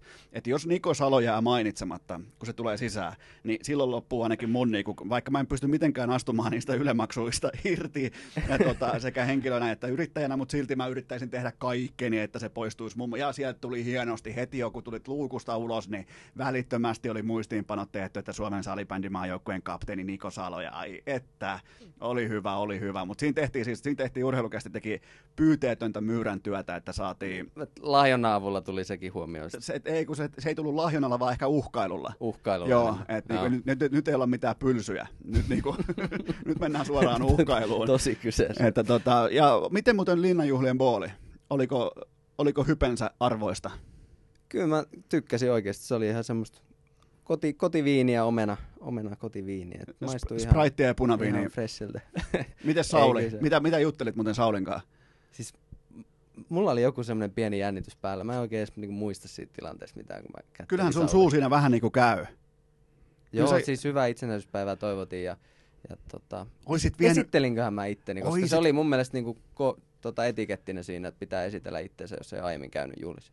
oisit vienyt Oxdogin mailan siihen ja Saukelle terveisiä, Suomen salibändi maajoukkue tai joku Totta. tällainen pieni yllätys siihen. Totta. Kato, kun siellähän saa pitää kävelykeppiä, se olisikin ollut maila, oisit antanut sen siinä. Mm, Joo, mm. kyllä. Jos et sä brändää, niin mä brändään. Mm. Okei, okay, sä et sit kertonut, että sä oot Niko Salo, mutta kyllähän nyt Sauke urheilumiehenä, kyllä mä uskon, että Sauke tietää.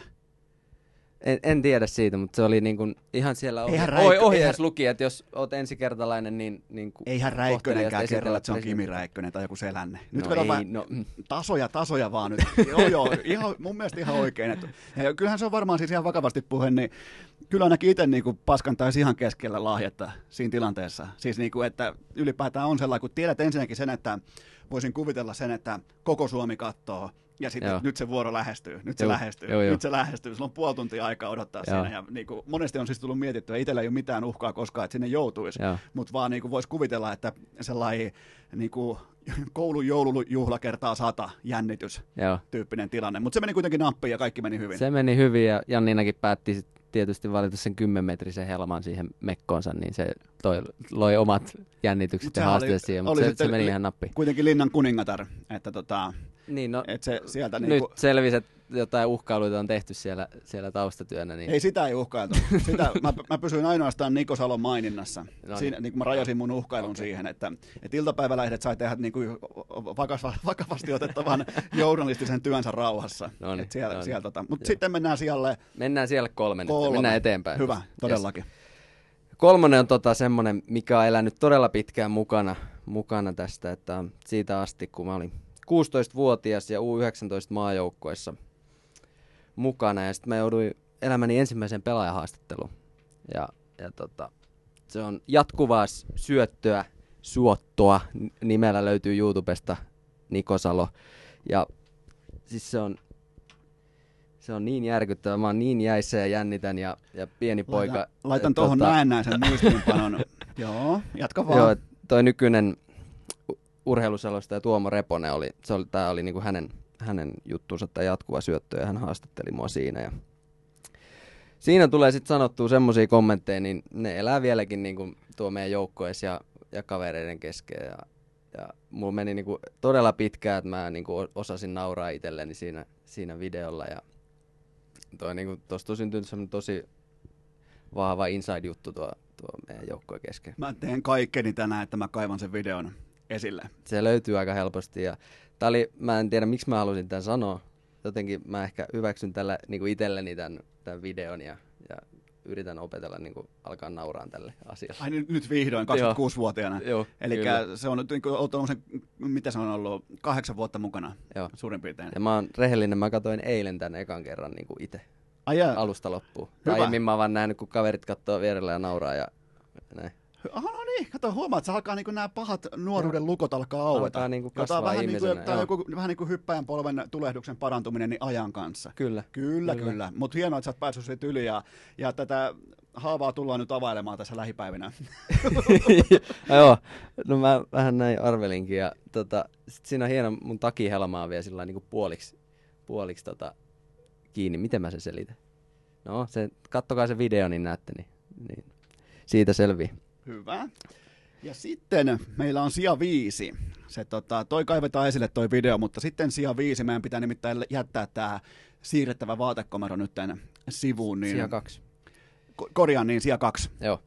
No kakkosella mennään, nyt mennään oikeasti tarpeellisilla hommilla, että toi klassikin ensimmäinen Suomen mestaruus 2016, että se on, se on unohtumaton kokemus, että superfinaali pelattiin silloin Hartwall Areenalla ja, ja siihen löytyi itselle semmoinen osittainen flow-tila ja, ja, ja tuntui, että tänään, tänään kaikki onnistuu ja, ja sieltä se mestaruus tuli sitten pitkään odotettu kasvattajaseuralle, niin tota, se oli kyllä ehdottomasti semmoinen mitä, mitkä oli tehot, koska oli tuollainen flow?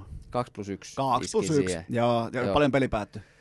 8-2 voitettiin. No joo, ihan tuollainen kunnioitettava 25 pinnaa joukkueen tehoista, niin, tai niin kuin maaleista, niin, niin kyllä. Tota, on, on, hyvä, joo, joo kyllä. Joo, ihan fine. Ja oli, mi- mihin menitte Tampereella saunaan? Missä oli mestaruusjuhlat? Tampereen tenniskeskuksella taisi olla.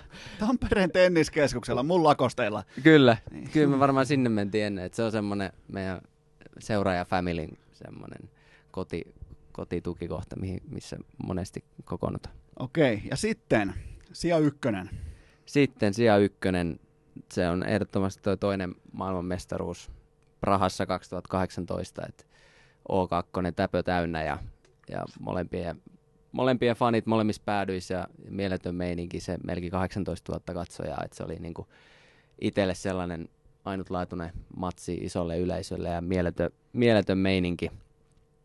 Ja siinä iskin sitten se 5-2 maalin kolmannes eräs, niin se oli kyllä, se, oli, se teki aika nanna, että se oli todella tajunnan räjäyttävä hetki itselle ja, ja, ja, se oli semmoinen maali, mikä niinku toi myös sen varmuuden, että nyt me voitetaan toi maailmanmestaruus. Että niin, se, että se tuli, se oli kolmannen erän puolessa välissä varmaan. Joo, se, tota, se oli sellainen matsi muuten, mä muistan vaan siitä, että heräsi sellainen niin kesken matsin sellainen somehype, että nyt se, muuten, nyt se muuten tulee sieltä. Alkoi sellaiset tuntemattomat ihmiset, jotka ei niin kuin koskaan sinällään mitään kommentoi liittyen salibändiin, niin alkoi toteamaan, että vihd- nyt se muuten tulee, nyt, nyt se MM-kulta tulee. Että se, niin kuin, se ylsi sellaisen niin kuin satunnaiskatsojuuden rajan, se kyseinen matsi ihan selkeästi, niin kuin, että se oli iso, iso juttu. Joo. Myös niille, jotka ei lähtökohtaisesti salibändiä vaikka katso, niin, niin, niin tota, sellaisen niin kuin suuren massan matsi oli se. Joo. Kyllä. Et tota, no itse siihen viiteen kahteen komeasti ja, ja sait sitten pokaalin ja kaikkia kohti kattoa. Ja... Kyllä, ja siitä sitten juhlimaan. Että kyllä no, mi- ihan... tenniskeskukselle vai?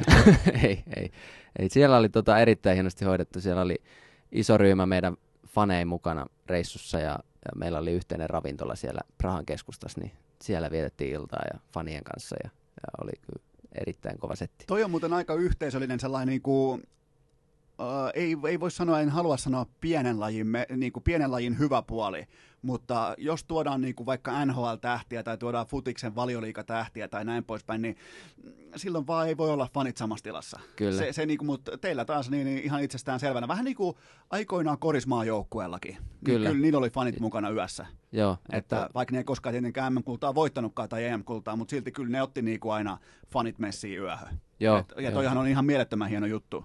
Joo, kyllä meidänkin se Braas oli faneille se oma tukikohta tavallaan, missä, missä käytiin sitten silloin jo kisoja aikana käytiin morjastaa faneja. Ja tota, sitten taisi olla ehkä jopa sama ravintola, missä oli sitten ne mestaruusjuhlat sitten se, sen tota, mestaruuden tultu. Eli tätä lähtee puolustamaan nyt sitten Nikos Halo ensin totta kai SM-kultaa klassikin paidassa, sen jälkeen joulukuussa MM-kultaa Suomen paidassa. Onko vielä jotain loppusanoja, mitä haluat todeta, tai haluat vielä sanoa kuuntelijoille, tai haluat vielä heittää tähän iloiseksi lopuksi nyt, kun on tämä itse niin kuin osio tehty. Herra Jumala, tunti kymmenen minuuttia salibändiä. No, sä nyt veit mun loppuhommat, mun piti noin noi lahjat antaa siinä vaiheessa, kun lopetellaan, mutta, mutta muuten sitten höpistiin nyt kotikisoista, niin sen sanon vielä, että kannattaa ehdottomasti tulla katsoa nyt kevään matseja myös. Ja, Todellakin. Ja jos et ole ennen salibändiä oikeasti huipulla nähnyt, niin, niin sinne sinne katsoa, että mi- millainen vauhti siellä on. Minkä arvosanan annat tähän mennessä ensin tota, urheilukästin salibändikaudesta kuitenkin niin kuin lajin ainoa ääni, voisi melkein sanoa Suomessa, niin tota, mikä on sun arvio niin kuin urheilukästin salika, salibändin tällaisesta coveragesta tähän hetkeen saakka? Mä, mä itse kyllä niin kuin lähinnä niin kuin kymppi. Kymppi on sellainen, mistä lähdetään, mutta miten niin kuin itse maajoukkueen kapteenina, niin, niin tota, mihin, mihin niin kuin taulukko osuu? Kyllä annetaan semmoinen niin kuin 7 plussa. 7 plussa joo, ihan mun mielestä aika, aika relevantti. Että... ei ihan täys tyrmäys viitti antaa, että hyvää yritystä ja tsemppiä, oh, mutta... Ja mutta nimenomaan siellä... tsempin kautta joo, mennyt koko kyllä, ajan itsekin. Kyllä. Että, että tota, no entäs sitten tämä sun oma esiintyminen tänään urheilukästissä, niin nyt kun tämä on, nyt kun tämä on valmis ja tämä on paketissa, niin tota, minkä arvosanan annat? Hirveästi tietenkin jännitti, vähän jopa pelotti, kuitenkin tällainen niin kuin, saman kolmen neljän kuukauden sisään toiset linnan juhlat käytännössä tulla urheilukästiin, niin tota, aika vahva esitys mun mielestä. Mä, annan niinku, mä, en ole, mä en ole ihan noin kriittinen, että mä annan sellaisen vahvan, vahvan tota, nyt ei, nyt ei voi antaa nolla kautta viisi, koska se on... Anna sä se arvosana, se, se, se, on kääriälle, mutta mä annan sulle sellaisen voimakkaan tota, Kyllä mä annan kympin. Mun kaikki vierailijat on kymppejä. Oikeasti? On, on koska no, katon nyt, täällä on Okstokin mailaa ja täällä on Herran Jumala pelipaitoja. Niin... Ujolle miehelle tota, hieno, hieno tota, arvosana kyllä, kiitos. Hyvä, mutta hei, ei siinä sen kummosempia. Salibändi liikan playerit käyntiin perjantaina. Kyllä. MM-kotikisat joulukuussa ja tällä kertaa vieraana oli Niko Salo. Kiitoksia paljon tästä vierailusta. Kiitos. Urheilukääst! Hintalaatusuhteeltaan vähintäänkin kohtalainen. Ja tähän tapaan on kumarrettu ja lyöty päät yhteen Nikosalon kanssa ja vielä erikseen kiitokset. Mahtava vierailu, loistava äijä, loistava ykkössentteri ja viimeisen päälle tietää, että mikä on se suomalaisen salibändin ainoa ääni. No se nyt ei todennäköisesti ainakaan ole urheilukäst, mutta kiitoksia Nikolle siitä, että tuli tämän pienen ja piskuisen kästin vieraaksi ja levitti sitä ilosanomaa, jota salibändi tällä hetkellä huokuu ulospäin ihan kaikessa tekemisessä, joten tota, siitä pisteet Niko Salolle vahva esiintyminen, vahva vierailu ja muutenkin jäi hyvä maku, joten tota, jos sulla on salibändikavereita, sählykavereita, sählyvuorokavereita, ihan mitä tällaista, niin, niin suosittele yhdelle, ei kahdelle, samat säännöt, tutut säännöt, ei mitään pylsyilyä tässä kohtaa, vaan suosittele yhdelle kaverille urheilukästiä. Ja tota voi kuunnella, toi haastattelu kestää tai toi vierailu kestää aikaa aika pitkälti, se ei mitenkään niin kuin sitoudu nimenomaan just tähän hetkeen, tähän keskiviikkoon, tähän playoff-sarjaan, niin voitte salibändifanit, sählyfanit, fanit, voitte käydä kuuntelemassa sen myös myöhemmin, joten se on ihan tarkoituksella tehty yleiskatsaus. Ylipäätään niin kuin halusin ihan tietoisesti jo pitkään, että salibändi saa kunnon puheenvuoron itselleen, ja mä halusin nimenomaan, että sen antaa koko lajin kasvot, eli Niko Salo, ja se on nyt tässä, se on purkissa, ja kiitokset vielä Nikolle, mutta mä oon teille velkaa nyt tämän kaiken ö, sählypuolapuu, tota, vieläkin on pakko päästä suolaamaan, niin on, tota, mä oon teille velkaa yhden kappaleen lopun rundowneja, joten lähdetään liikkeelle siitä, että David Nemetsek SM-liigassa sai seitsemän ottelun pelikielon nyt sitten tästä ää, tota, Otto Kivemäki taklauksestaan, ja mulle ei sinänsä ole mitään ongelmaa. Mulla ei, mulla ei, ole, niin kuin, mulla ei ole perusteluiden kanssa, mulla ei ole niin kuin ylipäätään minkään yksittäisen tekijän kanssa mitään ongelmaa. Et mä olisin todennäköisesti antanut sen viisi, mä en nähnyt mitään muuta kuin tilanteen klousaamisen, ja mä näin vain ja ainoastaan ainoa muuttuva tekijä siinä tilanteessa noin kahden sadasosan verran oli se Otto Kivemäen pää, kun hän päättääkin, että kudotanpa sittenkin tämän kadonneen kiekon perään, että teenpä tämmöisen yllätysmuuvin ja haen sitä takatolppaa, ja Nemetsek ei tehnyt yhtään muutosta. Se ei niinku, se, se, sä et kerkeä, ja mä lupaan teille, noilla vauhdeilla, tuossa tilanteessa, sä et kerkeä vetämään enää. Sä et, sä et vaan yksinkertaisesti pysty paketoimaan itseäsi sivuun siitä kyseisestä tilanteesta. Paljon on urheilussa, paljon on jääkiekossa tilanteita, missä kerkeää vetämään itsensä takaisin, ja toi ei ollut yksi niistä, joten tota, y- ymmärrän seitsemän peliä, ei, mitään, ei sinänsä mitään ongelmaa, ja, ja tota, mä pysyn mun kannassa edelleen, että jos haluaa tästä kyseisestä tilanteesta puhua, niin puhutaan sitten koko jääkiekon mittakaavassa, ja puhutaan sitten siitä, että mitä jääkiekko on, koska valitettavasti tämä on siis kylmä fakta, ja haluut tai et, niin jääkiekko on just tota, että kaksi atleettia törmää täydessä vauhissa – Ja kumpikaan, kumpikaan, ei yritä, äh, kumpikaan ei ehdi eikä yritä tehdä yhtään mitään, koska luontainen reaktioaika ei siihen riitä. Se on ihan karu bottom line, ja, ja tota, siitä syystä mä olisin pysynyt siinä viidessä pelissä, mutta Sam, Sampo näki, että seitsemän peliä tässä, mulla ei ole mitään muistutettavaa, ja se, minkä te olette vaatinut, Ilves Fanit on lähettänyt mulle paljon viestejä, että käy läpi tämä Emeli Suomi-tilanne, en kerännyt käymään, pyydän anteeksi, pyydän, en yksinkertaisesti, tässä on ollut niin paljon kaikkea vierailuita, tässä on ollut kaiken näköistä haastateltavaa, vielä tulee perjantainakin lisää vieraita, joten tota, en ole kerennyt käymään läpi, ja tästä syystä siihen kyseiseen tilanteeseen mulla ei ole minkäännäköistä lausuntoa, mielipidettä tai mitään muutakaan vastaavaa, mutta tämä Nemetsek-tilanne, toivottavasti se on nyt näiltä osin myös paketoitu.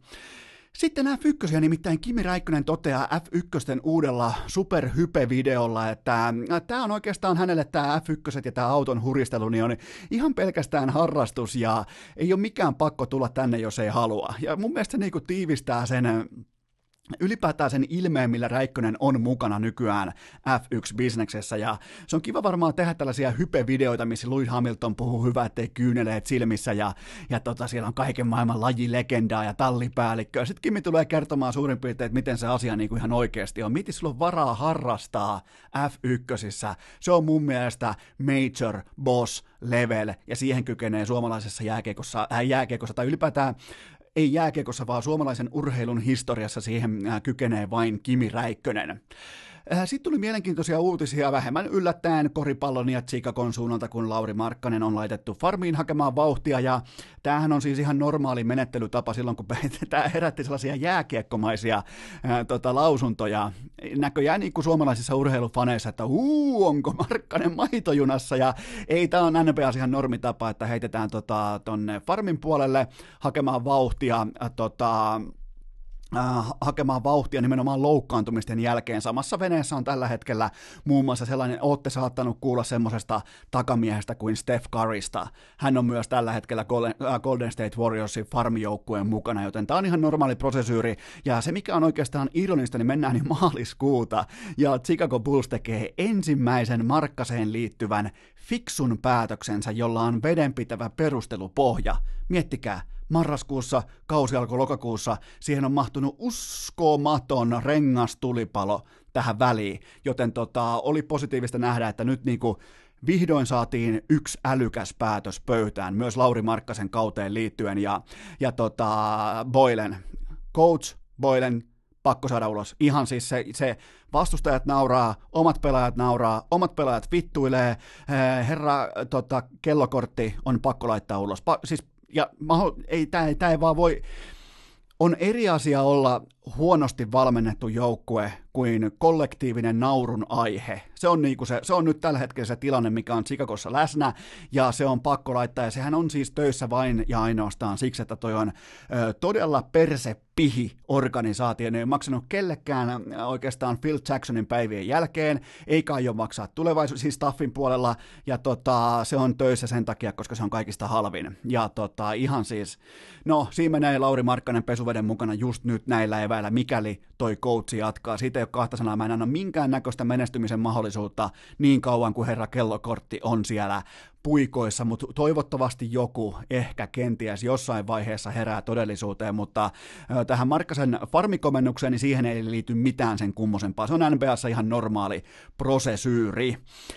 Kotimaista pesäpalloa ehkä vähän yllättäen maaliskuussa, koska kausi odottaa tuolla toukokuun puolella, mutta joka tapauksessa Juha Puhtimäki on jälleen kerran neljättä kertaa putkeen käynyt Helsingin Louis Vuittonin kaupassa, ja nyt hän sitten otti näitä omia pikku blokkajakuviaan IG-story, siis miettikää, siinä on, siinä on, niinku, siinä on aitoa maalaisuutta, kun sä tuut niin sä raviohjastajan kuteissa, tuut oikein isolle kirkolle oikein hesaa, ja me ottaa Louis Vuittonin kauppaan kuvia sun kännykällä, mutta nyt oltiin menty niinku ykköspesä pesältä kakkospesälle ja oli myös ostettu itselleen. En tiedä, onko siinä paperikassissa mitään, mutta ainakin se Louis Vuittonin sellainen, niin eikä välttämättä Joensuussa, se on aika johtajatasoja, jos sulla on ylipäätään se Louis Vuittonin kauppakassi, siis mihin se tuote normaalisti pakataan. Mä en välttämättä haluaisi ostaa sitä sisältöä, vaan mulle riittäisi, niin kuin jos mä asuisin Joensuussa, mulle riittäisi pelkästään se Louis Vuittonin todella, todella hieno keltainen kauppakassi. Joten tota, Puhtimäki jälleen kerran dominointia Helsingin Helsingin Louis Vuittonin kaupassa, joten tästä alkaa tulla nimittäin sen, sen mittainen jo tämä niinku blokkaaja puhtimäessä alkaa olla jonkin verran otantaa, joten tota, tätä on pakko seurata loppuun saakka. Ja sitten on mielenkiintoinen juttu, tämä on nopeasti käytävä läpi myös, että Kevin Durant heitti sellaisen pikkupallon liikkeelle, että hän pelaisi olympialaisissa ja ää, ei mitenkään. En, en jotenkin en näe miltään osin, että voi pelata olympialaisissa. Ei Herran Jumala, ei mitään palakaa. Ei sellaista riskiä voi ottaa yhtään kukaan. Ja se, mikä on hyvä uutinen, ei liittyen tähän, vaan mennään jo seuraavaan aiheeseen. Laitetaan tempotaso korkealle. Supercupin finaali vuonna 2022 Helsinkiin elokuussa. Tämä on jättimäinen globaali sauma. Tämä on nyt niin kuin suomalaisen jalkapallon tervetuloa kutsu isojen poikien leiri, joten on mielenkiintoista nähdä, tähän on kaksi ja puoli vuotta aikaa, että mitä siellä lyödään pöytään, koska tämä on eka kerta isosti, tai niin kuin aidosti ja isosti, kun mitään suurta jalkapallon tiimoilta ihan siis relevanttia tapahtuu Suomen rajojen sisällä. Joten tota, tämä on jättimäinen globaali sauma, ja tätä ei pidä mitenkään väheksyä. Tämä on siis kuitenkin Champions League voittaja ja Eurooppa-liigan voittaja. Vaikka on lokakuu, äh, korjaan elokuu, niin silti puhutaan todella jättimäisen mediahuomion. Puhutaan siis sellaisesta kauden ekasta isosta superottelusta, ottelusta, joten tota, tämä on, tää on iso, iso sauma kotimaiselle suomalaiselle jalkapallolle. Ja tota, eipä tässä sen kummosempia. Se on sellainen juttu, että tämä keskiviikko oli tässä. Nyt me tehdään sellainen juttu, että aletaan tota, siirtymään kohti perjantain kästä ja silloin tulee erittäin odotettu, melkein jopa vaadittu, ehkä jopa käsketty ja käskytetty vieras paikan päälle, ehkä kaikista toivotuin koko urheilukästin piskuisessa historiassa, joten tehdään sellainen homma ihan porukalla, että perjantaina jatkuu. Hey!